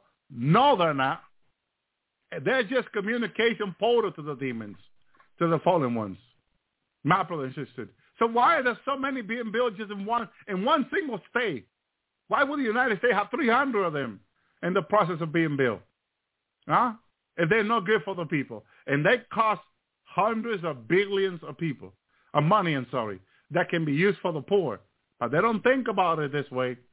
Man, are they going to be punished by God? They're going to be severely punished. The president and the leader that have approved these particle accelerator CERNs, my brother and sister, are going to pay a price like they cannot even imagine. God's going to punish them through the fallen ones like they cannot even imagine. Because not only have they been def- de- defeated by the host ones, they have also used the people's money, taxpayer money. Hallelujah. May believe that the economy is so bad while they're using taxpayer money to communicate with this fallen ones. And not only that, sacrifice children, abortion in a different state, just to satisfy the communications that they're doing with the host one. Wicked after wicked after evil. These heavy sin are upon the earth that God needs to cleanse from this earth, according to what God said to the prophet Isaiah. Okay? These sins are heavy upon the earth. These sins are heavy upon humanity. My brother and sister. And it says that the earth should reel to and fro like a drunken. This is happening now. And it shall be removed like a cottage. The transgression thereof shall be heavily upon it, because that's what it's doing, the sins of the evil one and it shall fall and not rise again. They are destroying our earth, our beloved earth, our beloved earth that God gave to us in the garden. These fallen ones are helping to destroy it. And they're going to get to the point that they're going to fall and not rise again, God says. My brother and sister, because of the heavy sin, the heavy transgression that are being practiced on this earth that is not of God, that is an abomination before Father, before God, that God cannot tolerate anymore. It's horrible, horrible what is being practiced in the hidden. Verse 22, and they shall be gathered together as prisoner, as gathered in the pit, and to be shut up in prison. After many days shall they be visited. Hallelujah. Why would anyone want to visit these wicked and evil ones? Well, that's exactly what humanity is doing now. God imprisoned them in the different stars in different places. And through these particle accelerators, they are communicating with, with them. They are visiting them. And now supposedly they're helping them come to the earth back again. See, but God knew they were going to do this. That's why God is telling us in his word. Again, they should be gathered together as prisoners that are gathered in the pit. That's what happened in the times of Noah and Lot. They were bound into the pit and should be shut up in the prison. They were put in the prisons. God ordered his angel to put them in the prisons. What happened after that? After many few, after many days shall they be visited.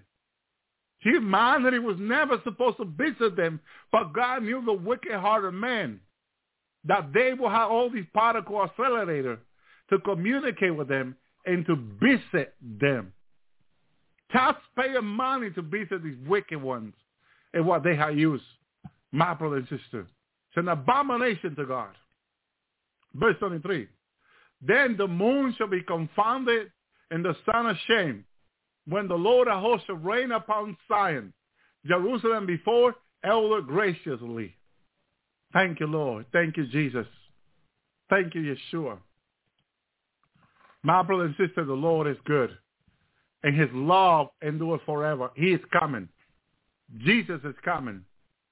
And he is coming to put a shame to all these wicked presidents and leaders of the earth today who have sold their soul to the devil for money, who have made hidden signing agreement with the devil and these fallen ones. The Lord is coming to put, in, to put them to shame. The Lord is coming, hallelujah, to reign in Mount Zion. That's his mountain. And in Jerusalem, before his elder graciously, he's going to establish everything as it was in the beginning. His mountain will be established. His kingdom will be established forever, as Daniel said. That his kingdom that lasted forever will be established forever. My brothers and sisters. And that will not change. That will be like that forever and ever. My brothers and sisters. Thank you, Lord. Thank you, Jesus. Thank you, Yeshua. God has a mighty plan for his people. Hallelujah. Thank you, Lord. And we have to believe God's word and not doubt it, but believe it. Because everything that we need to know about this life and the life to come, it's in his word. I was meditating a few weeks ago about Revelation 6, my brother and sister. What the Bible says in Revelation 6, and I saw when the lamp opened the one seal, and I heard it as a word, the noise of thunder, and the four living beings saying, come and see. And I saw, behold, a white horse, and he that sat upon him had a bow, and a crown was given unto him. And he went forth conquering to conquer. And I heard someone say that this, this that went on the white horse was the Antichrist. Okay? So last week I go into the Bible, and I'm trying to find if this getting on the white horse of the Antichrist I need to find other all the other verses in the Bible that will confirm that the Antichrist has a white horse, that Satan has a white horse. And I went throughout the Bible, and I cannot find one verse that points to Satan, the Antichrist, the man of sin, the fallen one, having a white horse. Every other horse appointed to them is red, black, okay, but none are white. Then as I look for the white horse, my brother and sister, it is only appointed to Jesus. I never found in the Bible any other verse, my brother and sister, hallelujah, that is appointed to anyone else but to the Lord God Almighty. Thank you, Jesus. None. None. Hallelujah. Revelation 19:11, as I, I saw a heaven open, behold, a white horse, he that sat upon was called faithful and true, righteous, that judges and make word. And Jesus is so awesome that I was telling a brother, if this is the Antichrist on the white horse, which I don't believe it is, I don't believe it is. This past week, my, my first revelation was I saw Jesus on the white horse. He was moving to and fro on the white horse. And he was letting me know how happy he was that I saw that it was him here on the white horse. My brother and sister. I saw him on the white horse. And he was moving, hallelujah, his horse back and forward. The horse was white. I saw Jesus there smiling. He had a crown on his head. He had a, a, a his garment that the Bible described on a white horse. This was not the Antichrist. This was Jesus. And the Lord was very happy that I was able to see that in his word. My brother and sister, how can anyone attribute this to the Antichrist? I have no idea. Okay? But it says, Behold, a white horse. He that sat upon him had a bow. A crown was given unto him, and he went forth conquering to conquer. The Antichrist, the devil, never goes to conquer. The only one that is given the power to conquer is Jesus Christ. Shalom, Brother Estrada. Okay? Jesus Christ is the only one that has conquered his enemy. So even when I look up conquering, conquer, it is attributed to God who conquered his enemy, not to the Antichrist. My brother and sister. The other were evil king who conquered back in the Old Testament but the conquering belongs to God, not to the devil. There was a time when the people of God got into disobedience, and the enemy conquered them, my brother and. But the one conquering to conquer is the Lord, because it is applied twice, like King of Kings and Lord of Lords. Thank you, Lord. So everything points to Messiah. Everything that I was looking at points to Jesus. And I said, how? Because I'm, I'm trying to find proof here that Revelation 6.2 is about the Antichrist. And then also, when it begins, I saw the Lamb open the seal. It begins with the Lamb. My brothers and sisters. And then verse 3, and when he had opened the second seal, I heard a second living being saying, come and see, which is also pointing to the rapture. The tribulation cannot begin unless the raptures begin. So when John is told come and see, it's when the bride of Christ is brought up to heaven. It's the type of the rapture that happened before the great tribulation begins. Verse 4, there when I went out, another horse that was red, there you go, power was given unto him to say therefore to take peace from the earth, and they shall be kill one another, and it was given unto him a great sword. Okay? Why is people are so miracle, so miserable according to what we just read in Isaiah 24 when God turns the earth, earth upside down because you see all these wickedness, wickedness begin to happen on the earth. Like the one getting on the, on the red horse.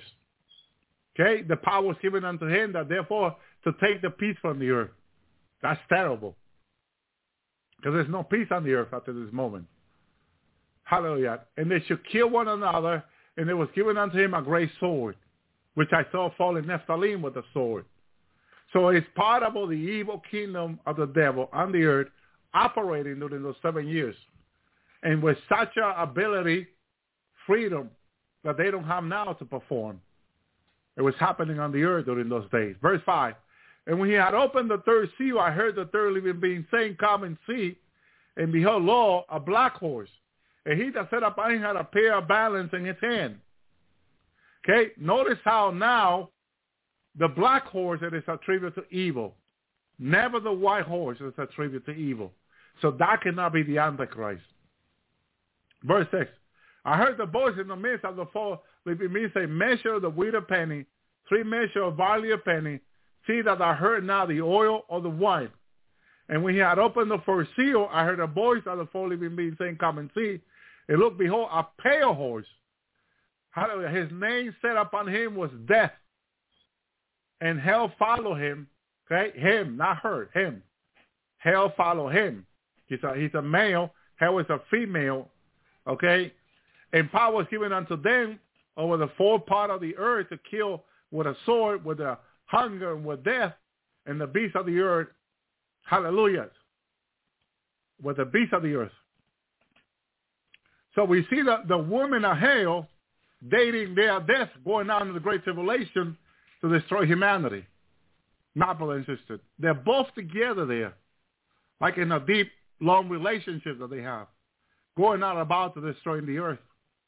It's terrible what is happening. My brother and sister, sister said that when he saw the body of hell was like a beautiful woman laying down, the body of hell looks like.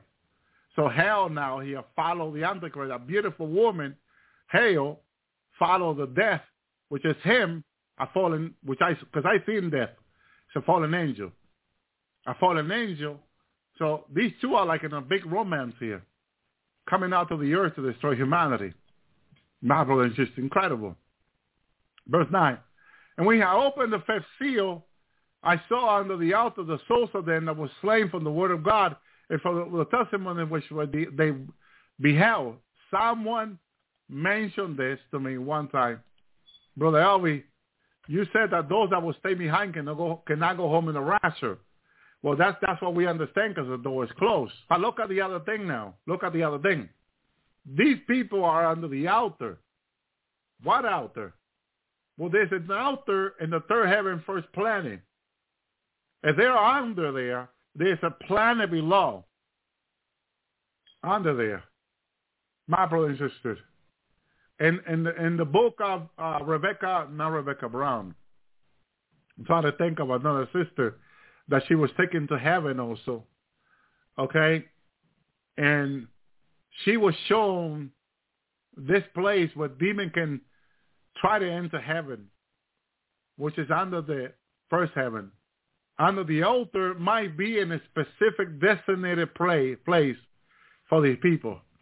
But it doesn't mean that they can enter heaven. It's just a designated place for them under the altar.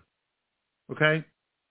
Someone said in another revelation of the Lord that there was a place under the altar I believe that's what the person said that the, the soul would be who who, who are murdered, beheaded for Christ in the Great Tribulation. But it's a place like a protection where the demon cannot attack them.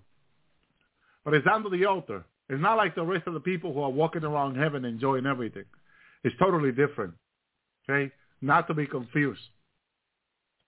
Thank you, Lord. Verse 10, they cry with a loud voice saying, How long, O Lord, holy and true thou thou not judge, avenge our blood, and then that dwell upon the earth. For some reason, they want vengeance here. Again, the Bible says, vengeance in mine, says the Lord. So it's okay, it's okay for you and I to pray and ask the Lord to take vengeance upon our enemy. Because we're not taking vengeance. He is. We're just praying. We're just asking him to do so. My brother and sister, thank you, Lord. So they're praying to the Lord to avenge the blood and then the door upon the earth. So it seems like they still have a memory and then the door upon the earth that the church of God is not going to have. Because, see, the old things have passed away. The name of them will not even come to mind, said Isaiah. So these people can remember them on the earth and murder them, but we that are with Christ, the bride of Christ that go home, we cannot remember them. So you see that there's a difference here. These are preserved differently than the church that go home in heaven, my brother and sister. Something to see and observe now. Verse 11, the white robes were given unto every one on them, and it was said unto them that they should rest yet for a little season, until the fellow servant and also the brethren who were to be killed as they were should be fulfilled. Notice how everything with God is about fulfilling when something is about, when God wants to fulfill something in his timing, So in order, in order for us not to be rushing everything and, and one thing to happen tomorrow, and, and because everything is in God's timing. And God perfect timing is never wrong. God perfect timing is never wrong. And everything is in his timing. So as long as we understand that everything is in the timing of the Lord, we won't rush from anything. We just wait on the Lord. We will just rest on the Lord. My brothers and sisters, it's very important we understand this because the enemy wants us to rush through everything. Why? So why why did the devil tempt people to rush?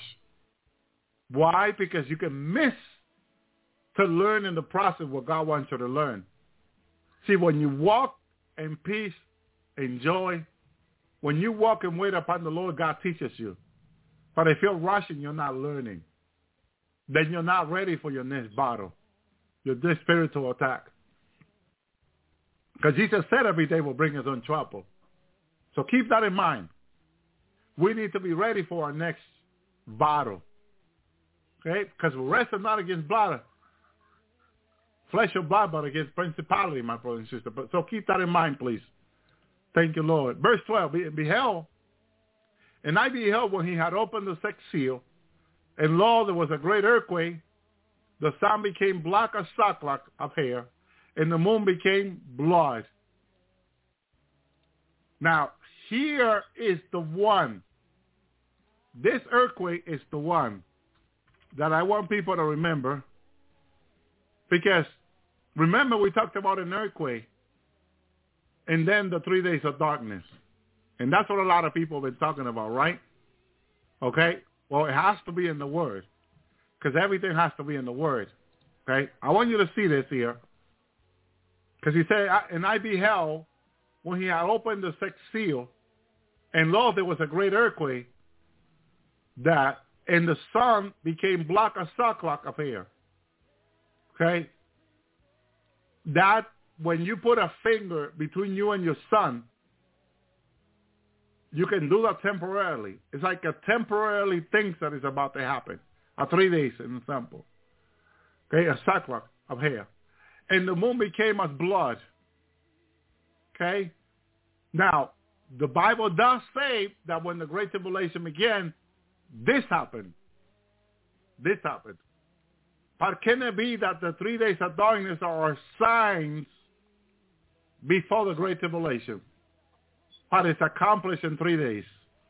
Because when the people were in Egypt, they went through a three days of darkness. Before Jesus' resurrection, Israel went through three days of darkness. Because on, on Friday afternoon, okay, it became dark. It became very dark. So they began to experience three days of darkness. My brother and then in the times of Noah in Egypt, before God released his people. And now again, before God releases the church from the earth, another three days of darkness is coming. My brothers and. It could be that these three days of darkness, that more have been happening on the earth every time God was about to do something. Sounds like it's a sign, clear sign. Beheld, and I beheld, I saw, he says, and of the sixth seal, and lo, a, a great earthquake. And the sun became black as sackcloth of hair, and the moon became as blood. So the earthquake it's believed that causes this. I saw an earthquake, and then the three days of darkness begins. You know, in comparison to each other, it makes sense, my brother and sister, that these things are all tied together, and we have separated ourselves in our own opinion, in our own Bible study. We have separated these events, but it could be that these events are tied to one another. My brother and sister, like lightning before rain. Remember that? Thundering before rain. What did lightning have to do with rain? What did thundering have to do with rain? But usually before it rains, you get thundering. Usually before it rains, you get lightning. So similar to that, and sometimes the earth, I don't know it happens where you are, but sometimes we experience darkness before lightning and thundering, and then rain. Have you seen that? This video live, you can see it. Everything in the, in the middle of the day becomes black. You get lightning. You get thundering. You get rain. And when it clears up again in an hour or two, everything is back to normal. My brother and sister. Just in the similar way that John saw this revelation. Is that a coincidence? Or God is giving us a sign for us to study and to, to study so and, and look and see that what's going to happen during the three days of darkness has been prophesied. It is a cleansing on the earth. Because one thing they said that when it snows, it cleans the air.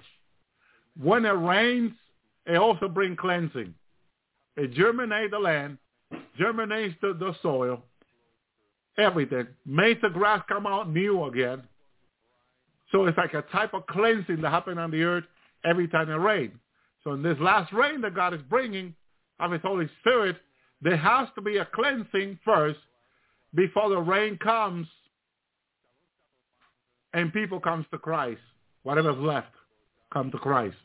So everything is so similar to one another and how it happens today before it rain, the thundering, the darkness, the cloud.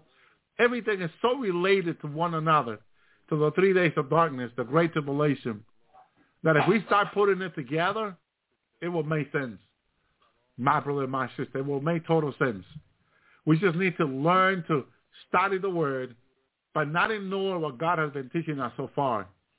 Study the word of God, pray for wisdom and knowledge and revelation, and ask the Lord to help us understand the signs of the end, the events that are unfolding in the last days. Because there are so many unfolding in the last days that we may be ignoring some of them, which God don't want us to ignore. Because when you ignore something, you put it away, you leave it behind, you don't compare it to what the Word of God says, and you may be missing something, my brother and sister. And so, you know, it's not the Word of God that anyone will perish. Not the Word of God that anyone will perish. That, that they will come to the knowledge of Christ. My brother my sister. But there has to be a shaking. Years ago, people said, God needs to shake you in order for you to open your eyes. When you were in sin, you're dating this girl that you like, and you're going here and there, and, and you're fornicating. And then the elder will say, you, you need a shaking in your life for you to stop with your nonsense. Truly. That's basically what God is doing. He's shaking humanity to their knees because humanity is going on the way of sin and the way of evil and the way of wicked and the way of the pit. And God wants to deliver everyone from the pain. How he's going to deliver people from the pain unless he brings a shaking on their lives. Unless he turns the, the earth upside down to awaken people to reality. My brother and sister. So again, if you want to research more, uh, Isaiah 24 about the earth being uh, turning upside down, go ahead and study more, look at it more, because I'm telling you, this is about to happen, and we better know what is about to happen before it happens. Have a good understanding, because how do you prepare for it? Amen. Thank you, Lord. Thank you, Jesus. Praise ye the Lord. Thank you, Brother David, who is in heaven with God. What a mighty word, what a mighty revelation to us, for us. Mighty word of God.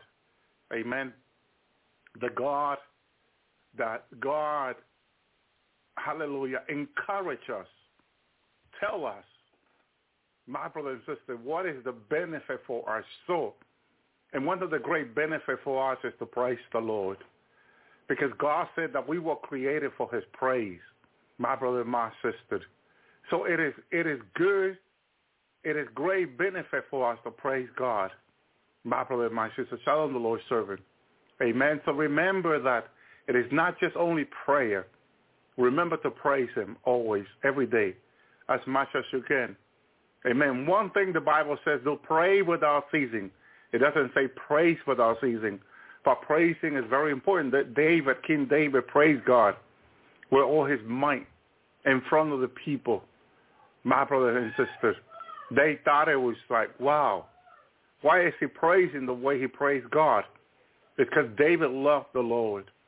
David was in a personal relationship with Jesus, with God, and praising him, hallelujah, was thanking him for everything God has done in his life.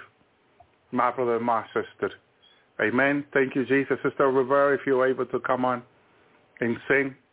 Amen. Thank you, Lord. Thank you, Jesus. Praise you, Yeshua. Praise you, Jehoshua. Thank you, Lord. Thank you, God. Thank you, mighty Jesus. Praise you, mighty Lord. Hallelujah. Praise you, Jesus. Praise you, Yeshua. Praise you, Jehoshua. What an awesome, awesome God we serve. What a great God. Okay, okay, sister.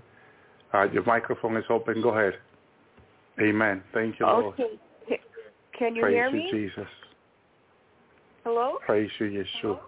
Yes, we can hear you. Oh, okay. Okay, I'm going to start. Go ahead. Thank you, Lord. Okay. Okay.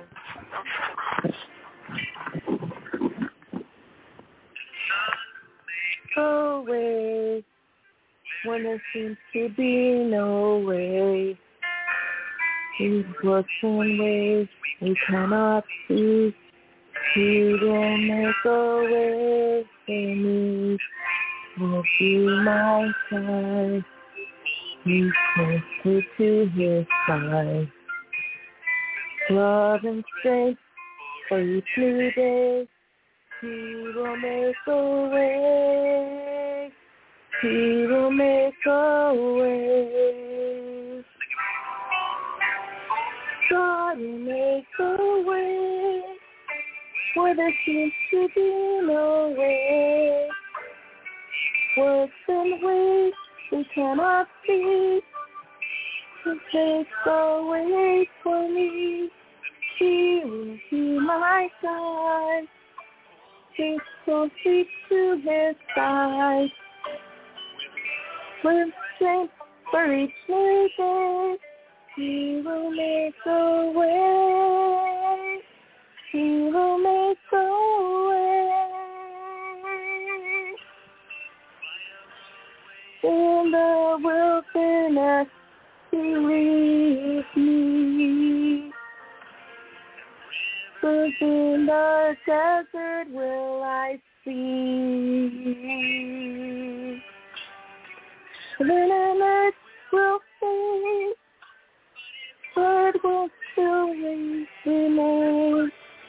He will do something new today. God will make a way when there seems to be no way. Trust in ways we cannot see. He will be the way for me. He will be my guide. Hold me closer to his side. With love and strength for each new day. He will make a way. He will make a way. You may be here tonight. Think God has forgotten you. Remind you that the Bible says God described us each the fallen. He's the God of the past. He knows where you've been. He's the God of the present. He knows where you are tonight. And he is the God of the future. He holds your future in his hands. You can trust him tonight. With everything.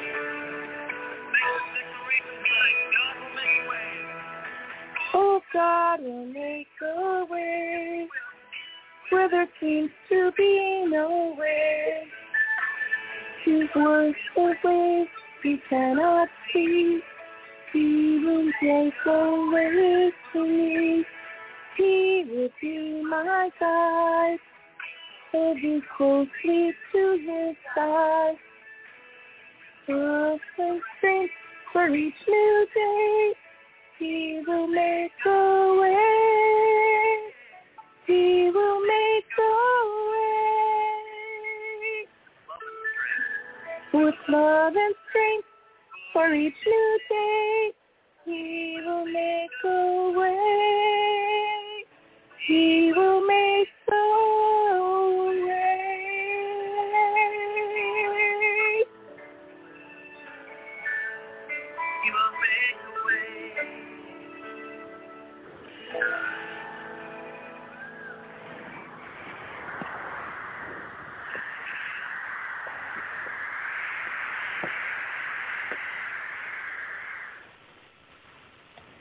Thank you, Thank you.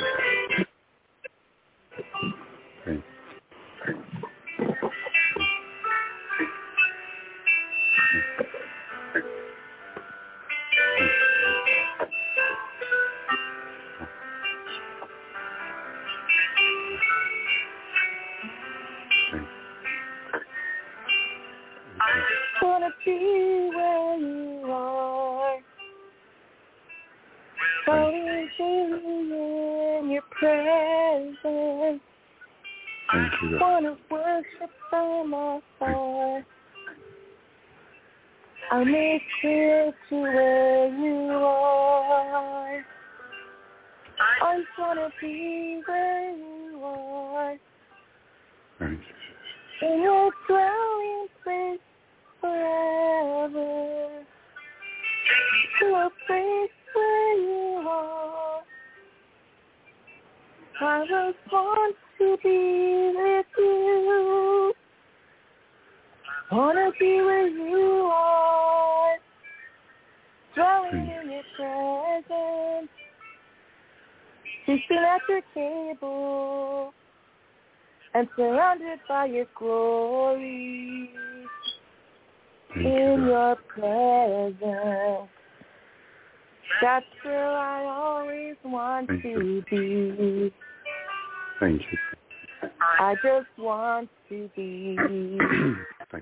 I just want to be with you. Be where you are. Thank you. Dwelling Thank daily in your presence. You, Wanna worship from afar. Draw me near to where you are. Oh my. God. You are my strength and my song. And when I'm in your presence, so I'm Thank weak, you, Lord. you're always strong. I just want to be where you are. In your dwelling place forever. Take me Thank to Lord. a place where you are. Mighty just God. want to be with you. I just want to be you, with you.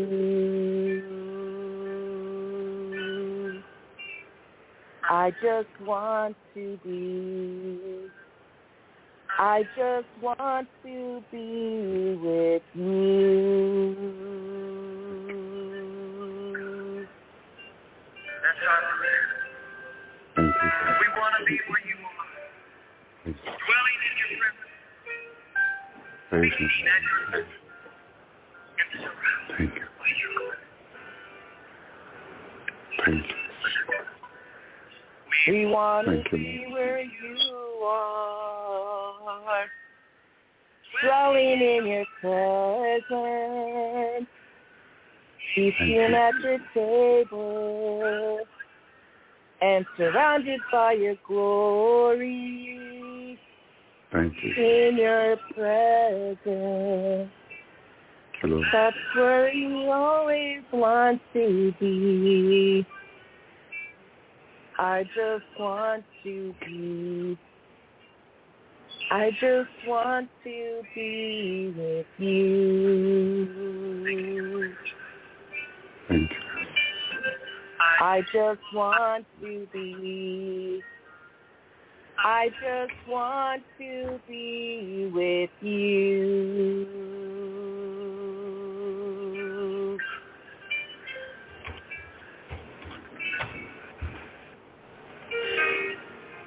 I just Want to be with you.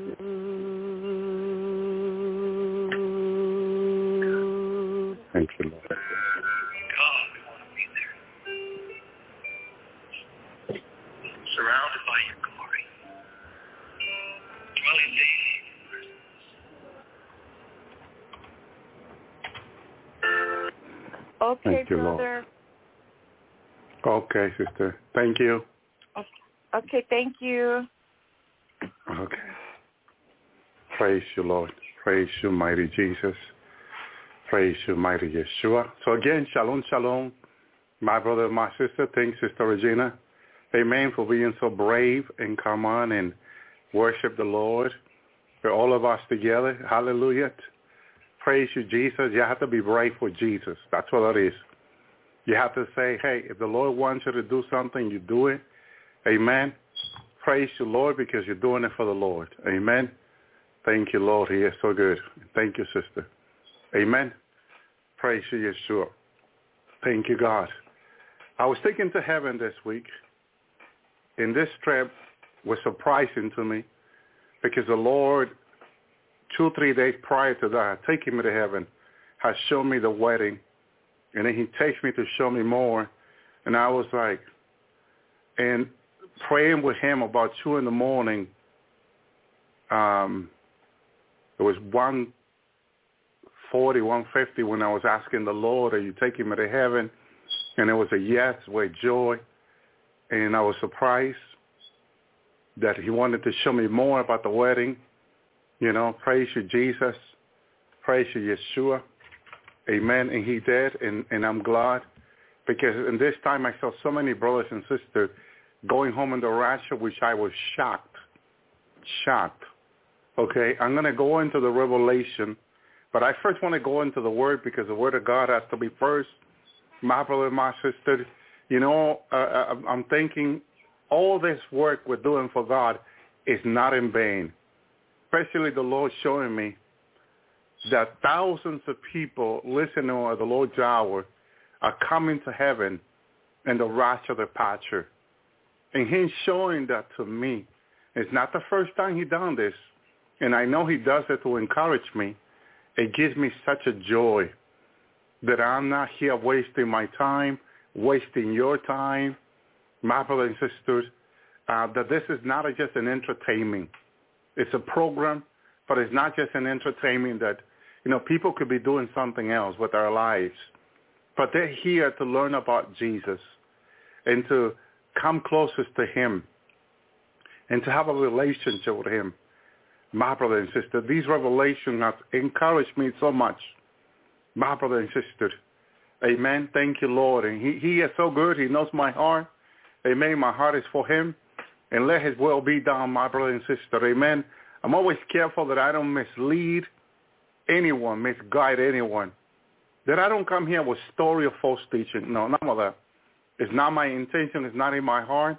I pray that out of my mouth, out of my tongue, he take control. In the name of Jesus, his word will come out, not mine, his revelation. As he said to me, my brother and sister, thank you, Lord. Thank you, Jesus. A few years ago, before COVID-19, Jesus took me to the wedding. I shared this here on the Lord's Hour. We were walking together in heaven my brother and sister, as, as we came out of the wedding, and Jesus was talking to me about coming back and sharing his word and his revelation. We were walking together as two, as two great friends.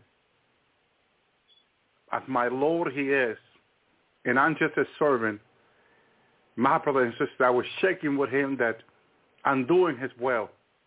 And he said, I'm sending you back, my son. And I want you to bring my word, continue to bring my word to them in my revelation, I say, bow my head, yes, Lord. That's all I want to be, a servant to the Lord. My brother and sister, I've been told in heaven that a servant is a great thing. Revelation 21 says that his servant will serve him. So we're here to serve the Lord, my brother and sister. And for this, we are so grateful that he has chosen me, has chosen you to serve the Lord, my brother and sister. And there's great reward in that. You're going to see that in heaven very, very, very soon. Amen. I'm going to do my best to share everything I saw, what I experienced. When the Lord bring me home this time, they were already waiting for me. Angels and redeemed. My brother and sister, thank you, Lord. But thank you, Jesus. I know some of you want to hear, amen, but I have to go into the word. Matthew 22, great banquet. My brother and sister, once again, Jesus used a story to teach the people, and this is contemporary English Bible. The kingdom of heaven is like what happened when a king gave a wedding banquet for his son. The king sent some of his servants to tell uh, tell the invite guests to come to the banquet, and the guests refused. My Lord, my God, that God knows the heart of people. Even in the last moment, even in the last days, he knows who's going to say, yes, I'll come, and no, I'm not willing. He knows who's going to say yes. He knows who's going to say no. My brother and sister. And I don't know for why, because I'm still trying to understand the why. Why that God tells us that in the last days, those that were first will be last. And those that are last, the ones that really go home, becomes first. My brother and sisters, isn't that incredible? So the first people called to the rapture, the departure of the bride of Christ, for some reason unknown to us, refuses to come now. They don't believe in the rapture anymore. They don't. My brother and sister, the 700 founder back in the 60s when God called him, he said he will he, he believed in the rapture and preach and preach and preach about the rapture. A few years ago, he said he stopped believing in the rapture. He was first, my brother and sister. He was first. How did he become last now? And last are the people that are going home, my brother and sister, in the great tribulation. How is it that the people that were called first to come home in the rapture departure of the bride of Christ now end up staying in the seven-year great tribulation when they knew by the word of God how horrible it will be to stay behind. My brother and sister, how is it? How is it that they change their mind? That first they say yes to the Lord when he called them. And now the last, right when Jesus is about to come now, any day, any moment, they are refusing to believe in the wrath of the departure. I hope none of you listening to this message are one of them that used to believe in the rapture, but now, Brother I'll get back to the to your revelation about heaven. I, I join when you're talking about heaven. Oh my Lord, my brother and sister, no. Be ready at all time, Jesus said. Pray and watch that you may be found worthy to escape, he said. My brother and sister, God help us. So, but the guests refused he sent the other servant, hallelujah, to say to the guests, the banquet is ready. My cattle, price cow have all been prepared. Everything is ready. Come to the banquet. Excuse me. But here's the attitude of ingratitude from them to their God. But the guests did not pay attention. They did not pay attention. I don't want to hear about it. Oh, I heard about the rapture for so many years. It had not happened yet. Oh, please. Go go tell someone that, that story. They stop believing. We're so close now. But these people stop believing. These guests, these invited ones, these servants that were called for the rapture, God started early with them, 40, 50.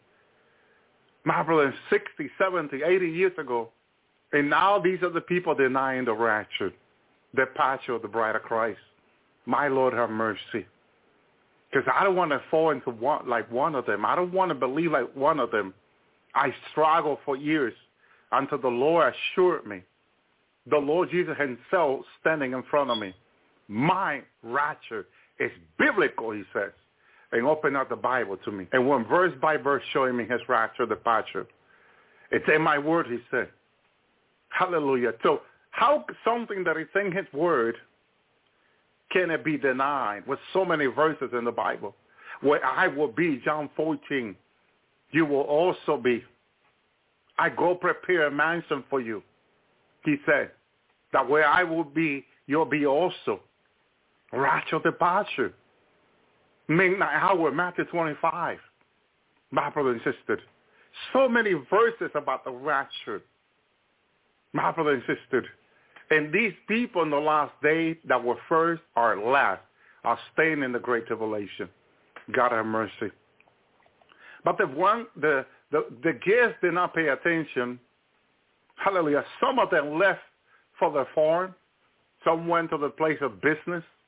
Others grabbed the servant, then beat them and killed them. Who are these people that get to kill the believers?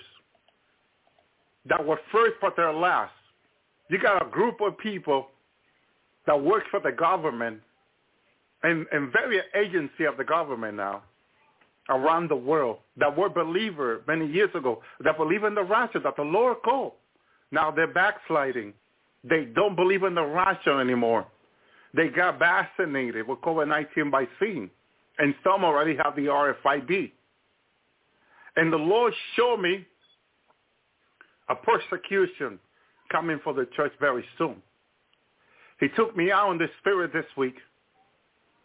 I found myself going to Houston, Texas. I never been to Texas.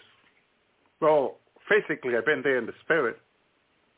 And I was driving that car there with my wife and my children in the back. And we were listening to the news, the radio. And they said on the radio that now the government has started a persecution arresting the Christians. I immediately knew that my name would be on that list. My brother and sister, I turned around and went to the main street in, in, in Houston, and I said to my wife, we're heading to North Carolina. But I said to her, I want you to drive the car back to North Carolina. I'm going into hiding. I'll meet you there. My wife refuses and said no to me. My brother and sisters. So a state police turned on, turned on his light behind us. They were able to recognize me. So I went to the side of the road and stopped. As the state police came over, I said to the state police officer, officer, how did you recognize me? Oh, I know who you are, Elvi Zapata. And now I saw he had a up in his hand. As he was talking to me, he had arrested me. I was in back of his trooper, and I said, officer, you don't mind me asking, how do you knew about me? Oh, he says, we have one of our guys among you guys who will keep in track of you guys. Huh.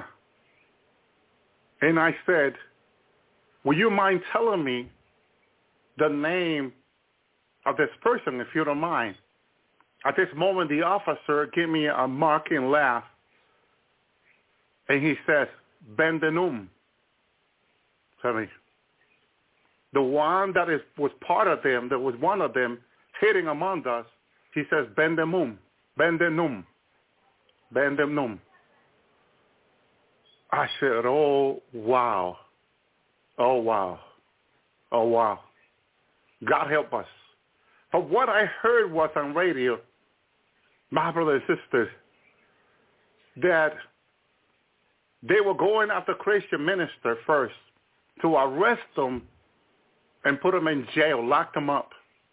My brothers and sisters, the government had just approved that. Shalom, Sister Tanis. Glad to see you here, sister. Just so incredible, my brother and sister, that these things are happening. Thank you, Lord. Thank you, God. Thank you, Jesus. God knows everything and everyone. And he wants to reveal to us those among us that are not his. That sometimes we listen to their teaching not knowing that they're like a two-edged sword against us. My brother and sister, be careful. Be careful. You see, certain people did not feel good about him. They knew. In their spirit, they knew there was something wrong about this guy. God have mercy. My brother and sister. Hallelujah. The Bible says in Matthew 22, 7, after the he invited the guests to the wedding, but they refused twice to come, and they killed the, the servant. Then this made the king so furious.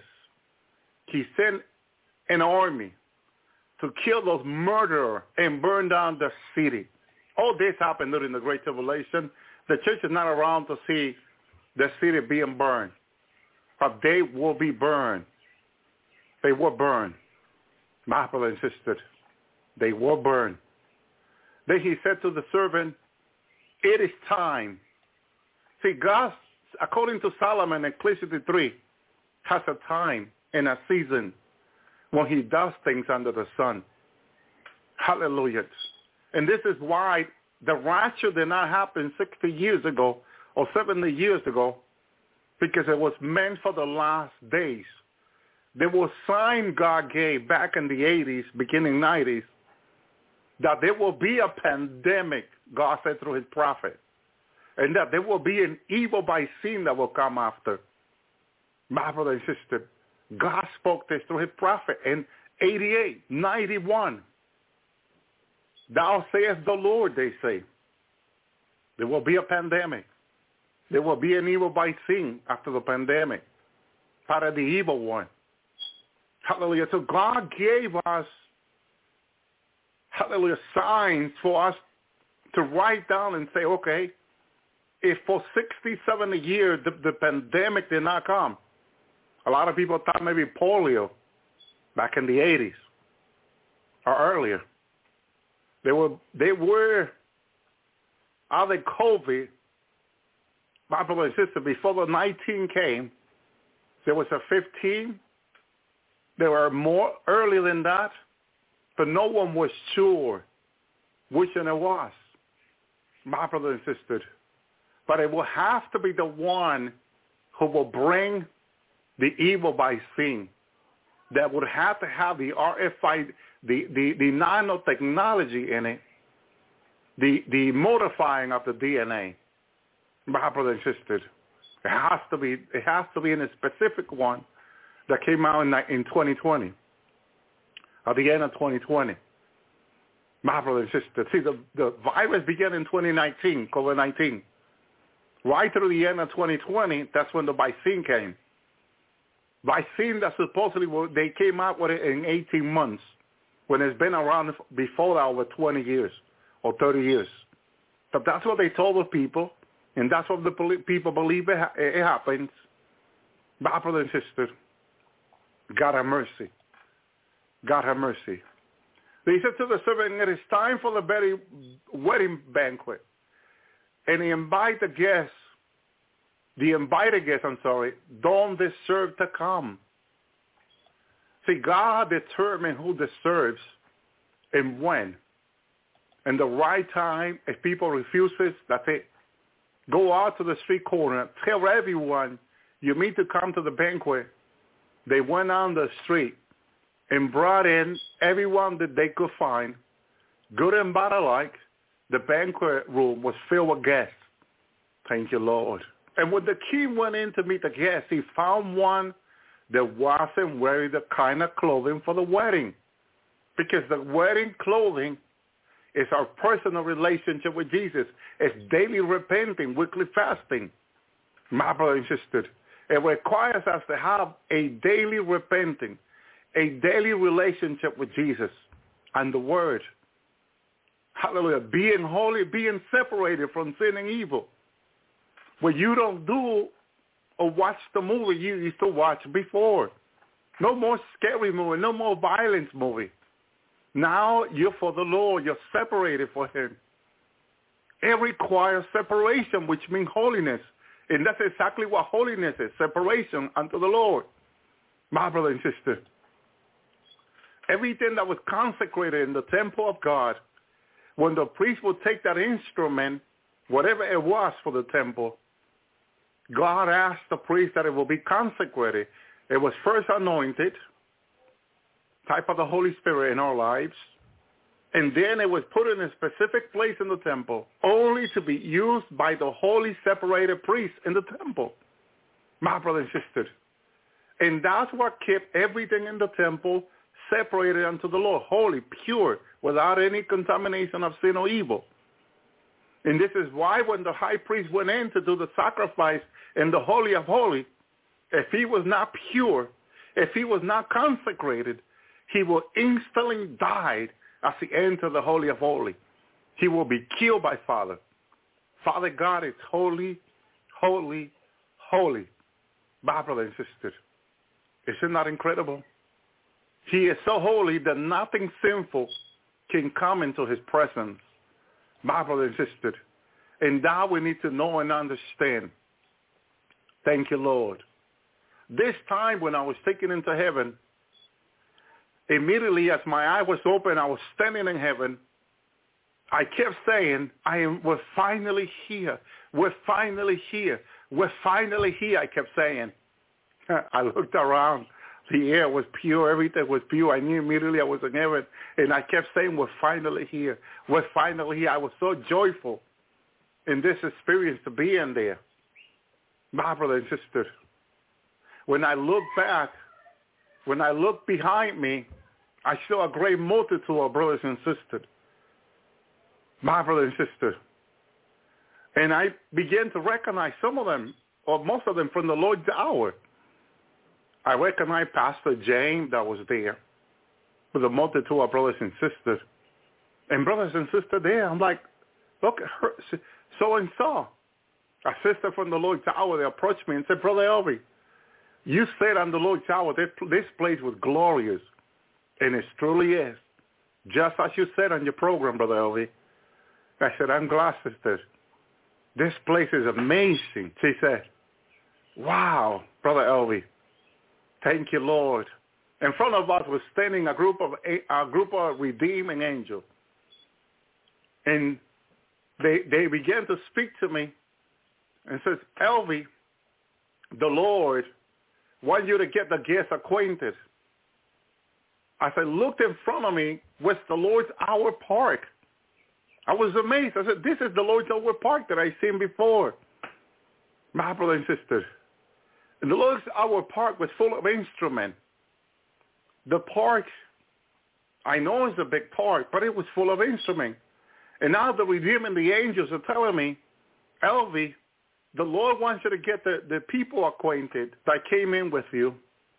That they, they have they have followed, they have come in listening to your program. They they have been made to come in, made ready. Huh? Through your message, the redeemed said. I'm like, through my, because uh, I was thinking through my message, the, the Lord message, not mine, but okay. They have come in, they have gotten ready through your message. Okay? All right. So I said to the brothers and sisters, follow me. First he said, they, you, since you've been here in different time, Elvi, you already know this area very well. They, you can get the guests acquainted. And I said, okay. I thought it was, okay. I'm still working in heaven. Follow me. And I began to walk around the park, and I began to see the park was full of instruments. My brother insisted. all instruments are Psalm 50, 150 says, to praise the Lord with cymbal. They have piano. I noticed a piano made like of the best wood possible that are so expensive down here. They, they cost hundreds of thousands of dollars. They're only for the wealthy and rich down here. In heaven, these amazing piano are in heaven. Hallelujah. Ready to play for the celebration of the wedding of Jesus. My brother and sister, as my brothers and sisters are following me as we're walking around, we're looking for a place around the Lord's Hour Park where we can go in and, and become part of the celebration. But there were so many instruments ready for the celebration. I never seen so many instruments. And not just so many instruments. My brothers, so many kinds of instruments I was looking at. My brothers and sisters. And I'm telling the brothers and sisters to go around with me around the Lord's Hour Park in heaven. And we're looking for an entrance so we can go in, hallelujah, and be part of the celebration. Hallelujah. We walk around the road, the street, beautiful street, beautiful park was perfect. The grass was perfect. Trees were perfect green, perfect green grass. Hallelujah. My brother sister, amazing place. Prepare for the wedding. Ready. Not a single piece of trash in there. Shalom, Brother Miguel. Thank you, Lord. And brothers and sisters are following me there. Thank you, Lord. And as we go around, the more instrument as we go around, the more instrument we see. Amazing instrument. I believe a lot of those instruments could have been from the 1800 earlier. My brother and because now everything is electronic down here. My brother and. And, and the music is not even so beautiful as it used to be. And in heaven, all that is preserved beautifully. My brother and sister. And, and you can imagine when they play those instruments, how beautiful it's going to be. Thank you, Lord. Thank you, guys, for the wedding of Jesus. It's for the banquet of the Son of God. It's for the celebration of the Lord. My brothers and sisters. But every one of my brothers and sisters look young in their 20s. Sister sent to me a picture on, on Facebook earlier from her 20, and she says, do you see us, Brother Elvi? I ensured I saw everyone. And in heaven, I will, I will be able to remember everyone by name. But as I come down back to this body, my brothers and sisters, we are so limited down here to remembering all that information. Thank you, Lord, for his mercy. But don't be worried, don't be concerned, because very soon the bride of Christ, those that are last, those that have been waiting for the sounds of the shofar, the sounds of the trumpet, are going to be first. When the trumpet sounds, we're going to meet the Lord in the air. My brother and sister, we can already see all the signs of everything that is happening today. Hallelujah. Two days ago, the CBDC federal government FedNow app was released by Biden. Biden asked the federal the federal bank to re, to release that FedNow app online, where companies and people can go and begin the CBDC. It began three days ago. I'm sorry, three days ago. My brother and sister, immediately 150 companies joined, and hundreds of thousands of the customers immediately join. They're making every single transfer and everything free. Right now, banks are feet over people and making the CBDC central bank digital dollar, Antichrist digital dollar available for free for people to transfer money. It makes it really attractive to people. Everything is moving quickly. We were talking about this a week ago, how they were bringing this into place, my brother and sister. And now it's already starting to go into action 150 nation, I believe it was 115, already started this. Three nations started fully, and by July of this year, was we're like three, four months away from July still. My brothers, they could they could not wait for July. They want to push it faster, faster. My brother and sister, these are pro- these are things that are happening this year that were prophesied over 50 years ago. That the first that were called to the rapture, that the first now became last. My brother and sister could not wait for it because they waited 30 and 40 years and did not come to pass. And they say, oh, this rapture is not happening. I, I can't wait anymore.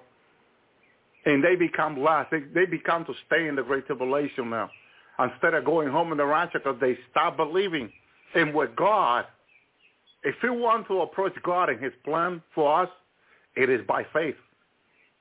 Hebrew 11, 6, God says very clear that without faith, it is impossible to please him. That he that cometh to God might believe that he is a rewarder of them that daily seek him. God is about faith. The righteous God says shall walk by faith. Thank you, Lord.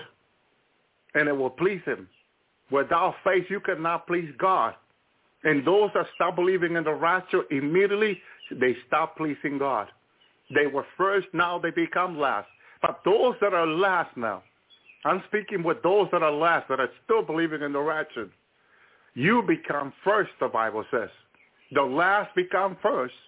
Thank you, Lord. Jesus is about to return for his bride that have made herself ready, that have believed no matter what, no matter the persecution, no matter what race, the bride of Christ have remained still believing in the Lord. When the older believer told them, oh, we went believing it for so long and nothing happened.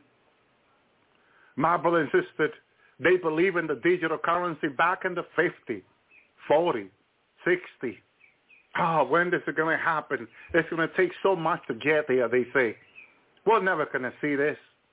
And yeah, a lot of people are older today, but they are beginning to see it now. It is way, it is better to trust in the Lord than to trust in king. It is better to trust in the Lord than to trust his men. Curses the man that trusts in man. The word of God says.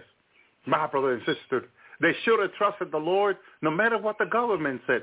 No matter what was happening, they should have trusted the Lord.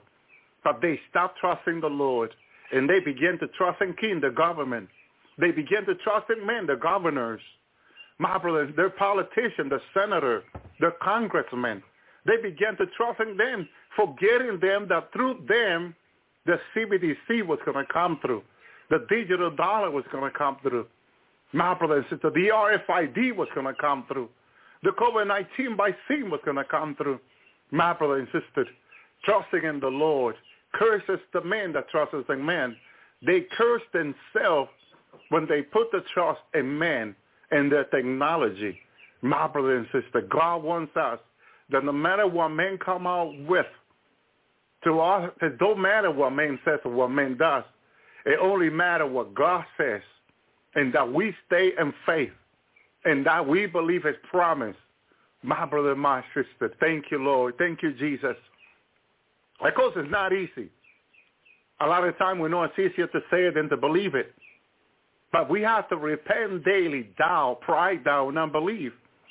We have to commit ourselves to the Lord no matter what we see, no matter what people say, even in our own family. Even if we have someone close to us who say, I don't believe anymore. We have to continue to walk by faith, my brothers and sisters, because our faith is in the Lord, not in men. Hallelujah. As I said before, Act 11, 1, Saul was consenting unto his death when Stephen was being killed. At that time, there was a great persecution against the church which was in Jerusalem, and they were all scattered abroad through all the region, of Judea and Samaria, except the apostle. My brother and sister. See, there was a persecution. The rest of the church ran where do I hide? Where do I go? But there was a protection over the apostle, except the apostle. My brothers, the apostle with the 12 that walked with Jesus. There was only 11 left. Everybody was running for their lives. The apostle had the protection of God. My brother and sister, Jesus fought for us. Remember Peter and John being in jail and they were worshiping and the chain came down, an angel of the Lord was sent to get him out of prison, supernatural things began to happen. My brothers and sisters, as they trusted in the Lord, the Lord showed me that in the days to come, not to worry about food, money, or anything. He showed me we had a group of brothers here in North Carolina in the in my living room. We were we were about to have supper, and all we had empty empty pot on the table a big table for eight people at least. We were about 12, my brother and sister.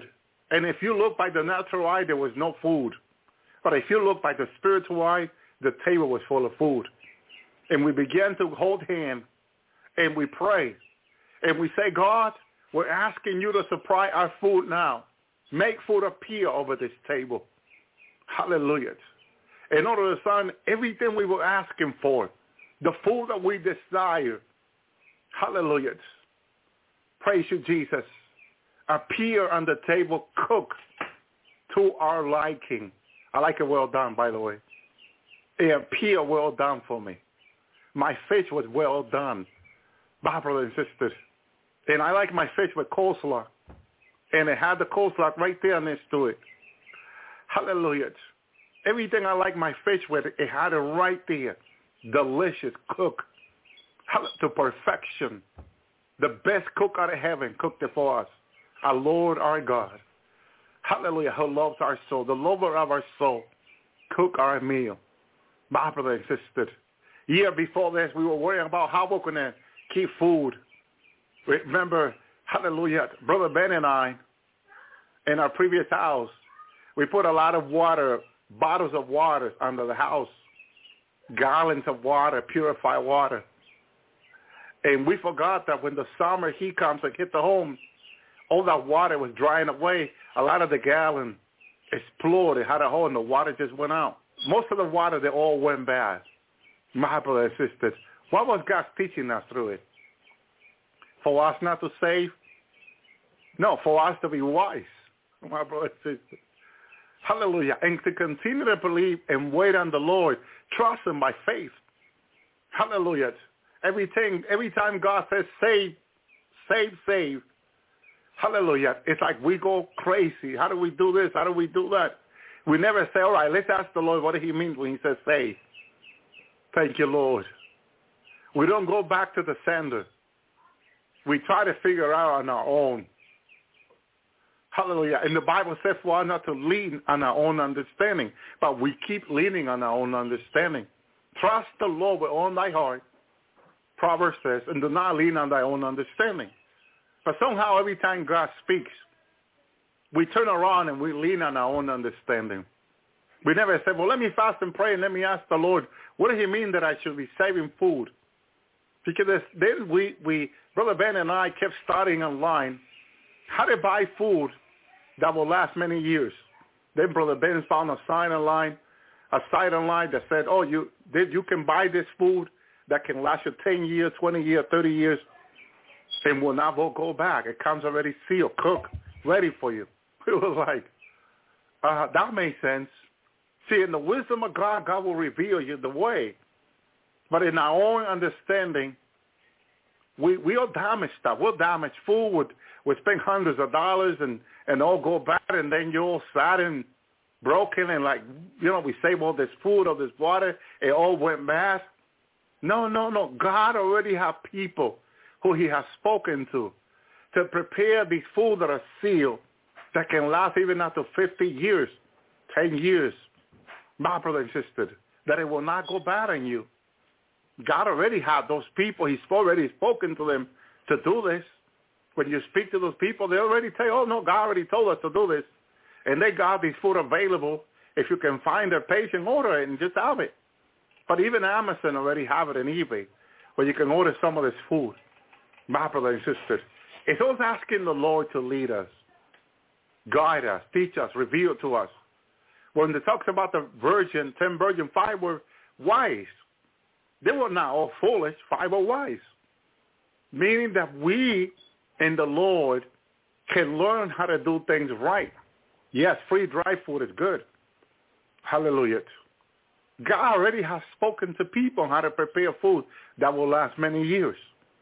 But if you don't know about these people, about these food that are prepared, when you ask the Lord, the Lord, hallelujah, one way or another will get you there, will get you to receive the knowledge and understanding. I have prayed for things that in prayer the Lord gave me the answer to.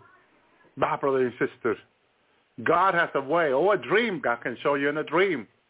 It's just not leaning on your own understanding, not already saying, oh, well, I already know what I need to do. Because having that happens to you, God tells you to do something and you already think, oh, I don't know, I already know what I need to do. Not necessarily. Amen. Amen, sister. Sister says she's been canning all kinds of food. There you go. Canning is another way to preserve food for a year or more. Amen. My brother and sister. So there's so many ways to do it. We just need to ask the Lord. Thank you, Lord. Praise the Lord. Act 11:19. Now those who've been scattered abroad upon the persecution that rose in the account of Stephen travel as far as Phoenicia, Cyprus, and Antioch, preaching the word to none but unto the Jew only. Now, not only they were focused on the Jew to evangelize them, which it was wrong. because God is the God of all. God wanted to save all. Jesus died for all on the cross, that they all may be saved.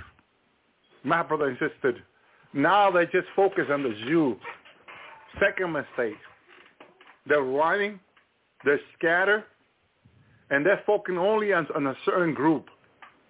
My brother and sister, which we have to be careful just focusing on a certain group of people because God has all kinds of people he wants to reach out to and say, Shalom, Sister Renee. It's very, very important we understand that God's heart is for everyone. Thank you, Lord. Thank you, Jesus. What an awesome God. Hallelujah. Act 13.50, but the Jews stirred up and devout honorable woman, chief men of the city, raised persecution against Paul and Barnabas and expelled them out of the border. Now as Paul has become, Saul has become Paul, he was now part of the persecution of those that were running for their lives, but still preaching the gospel. So those that got scattered, God used us being running to other nations to use them to reach out to other people that needed to be saved. And that's exactly what they were doing for God. What the devil meant for evil, God turned it around for good. I believe the persecution soon in America and around the world that is coming around, that is coming against the church, God's going to use it. Whether we end up in jail or in the FEMA camp, we're going to preach the gospel like never before. My brothers and sisters, the movement of God's going to be greater. I tell you this. But this is not going to be for too long because there's a three days of darkness coming what God's going to use to remove the wicked from the earth. In the three days of darkness, the wicked are going to be removed. My brother and my sister, this is why now this is the chance and opportunity to seek the Lord with all thy heart and not lean on your own understanding. Because I tell you, I tell you, I tell you, three days of darkness are coming. A great day of revivals are coming also, like we never seen before. But before God's going to shake the nations, I know there are people saying, oh, the three days of darkness are not biblical. Well, they happened in Egypt, and before that, where the Moses got the, the, the revelation of the three days of darkness. See, when Moses told the people about the three days of darkness, it was the first time that ever happened on the earth. But the children of Israel this time believed the prophet of the Lord Moses. They believed that what he was speaking was from God. My brother and sister, because God's not going to say a good thing through his prophet and then say a bad thing. That made no sense. That's not biblical. It is not. Hallelujah. When God chooses a man or a woman to speak through, whatever God says through them, he bring to pass. My brothers and sisters. And so Moses stand in front of the people and tell them to mark the post of their entrance because three days of darkness, for three days and three nights, the angel of death will pass through Egypt and will kill the firstborn. You didn't hear nobody raising their hand and says, Moses, prove to us in the writing of all the prophets or anyone else from Genesis to now, where do you get your teaching, Moses? Where do you get this writing of the three days of darkness? You're going to have to prove it to us or we're not going to believe you. Well, that's, that's what people are doing today, my brother and sister. They didn't do that to Moses. They believed Moses, that God was speaking through him. And now in this last day, God, Jesus still, Jesus Christ is the same yesterday, today, and forever. Jesus Christ is still the same that spoke to Moses, speaking through us to his people. And you got people questioning the three days of darkness whether it's of God or not, my brother and sister. But before you ask whether it is of God or not, before you go into the Word of God, which it is in the Word of God, you need to go to the Lord in prayer and fasting. As the prophet of old, as they search through the Holy Spirit, what was said about the coming of Jesus. And they got all the revelation through Isaiah and many other prophets that the Messiah will come, that he will be born through a virgin, my brother and sister. But when they heard Nazareth, they they were shocked, my brother and sisters. Jesus of Nazareth, because no no good thing supposedly came out of Nazareth.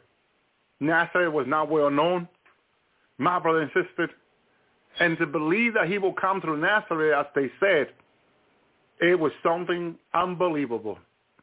But with God, all things are possible, my brother and sister. And if God said through Nazareth, through a virgin, he will be born, as he said through Isaiah the prophet, that was going to happen. My brother and sister, Isaiah prophesied. But here's the thing. As they continue to study the prophecy of Isaiah, hallelujah, because to the people, the first, the first book of Moses are 100, 100% believable. But the other prophet, they call minors prophet my brother and sister. But Isaiah was well known because not only Isaiah prophesied to the people, Isaiah was the prophet next to King David, my brother and sister. Yes, Samuel, one of the greatest one who was a judge, anointed David. But God appointed Isaiah to David, kingdom. Not anyone can approach the king. But when King David sinned, chose the woman of a man who he sent to be killed, God sent the prophet Isaiah to reveal his sin and rebuke his sin. My brother and sister, Isaiah had no problem going to visit David. David welcomed Isaiah as one of his own. David respected Isaiah as a prophet of the Lord. Not as it is today. Prophet of the Lord are not respected today anymore as it was in the time of David. Isaiah comes to David, my brother and sister, and Isaiah began to tell David a story about a man that had a lamb and about another man who had many lambs, but wanted the lamb of that man to kill it for his guests. My brother and sister, to David, this action was so unrighteous, was so wicked with this man who took a lamb from a family who was part of the family, who was raised as a child, as a part of the family. My brother and sister, David was angry. My brother and sister. And he said that the man David declared as a king, remember the king, whatever the king declared, supposed to come to pass 100%. It's whatever the president said, it, it is written. And they say it is written, so it'll be so.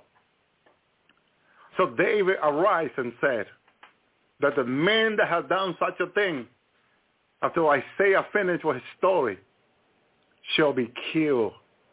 Brother and sister. And Isaiah looked at David and said, that man is you. Hallelujah. That man is you. Hallelujah. Little were you in the eyes of God when God had chosen you. Hallelujah. And God has given him so much, and God would make his kingdom greater. Disobedience and sin steals our blessing in God. My brother and sister, God would have given David much more after God already has given him so much. My brother and sister, unbelief also, disobedience and sin steals so much of our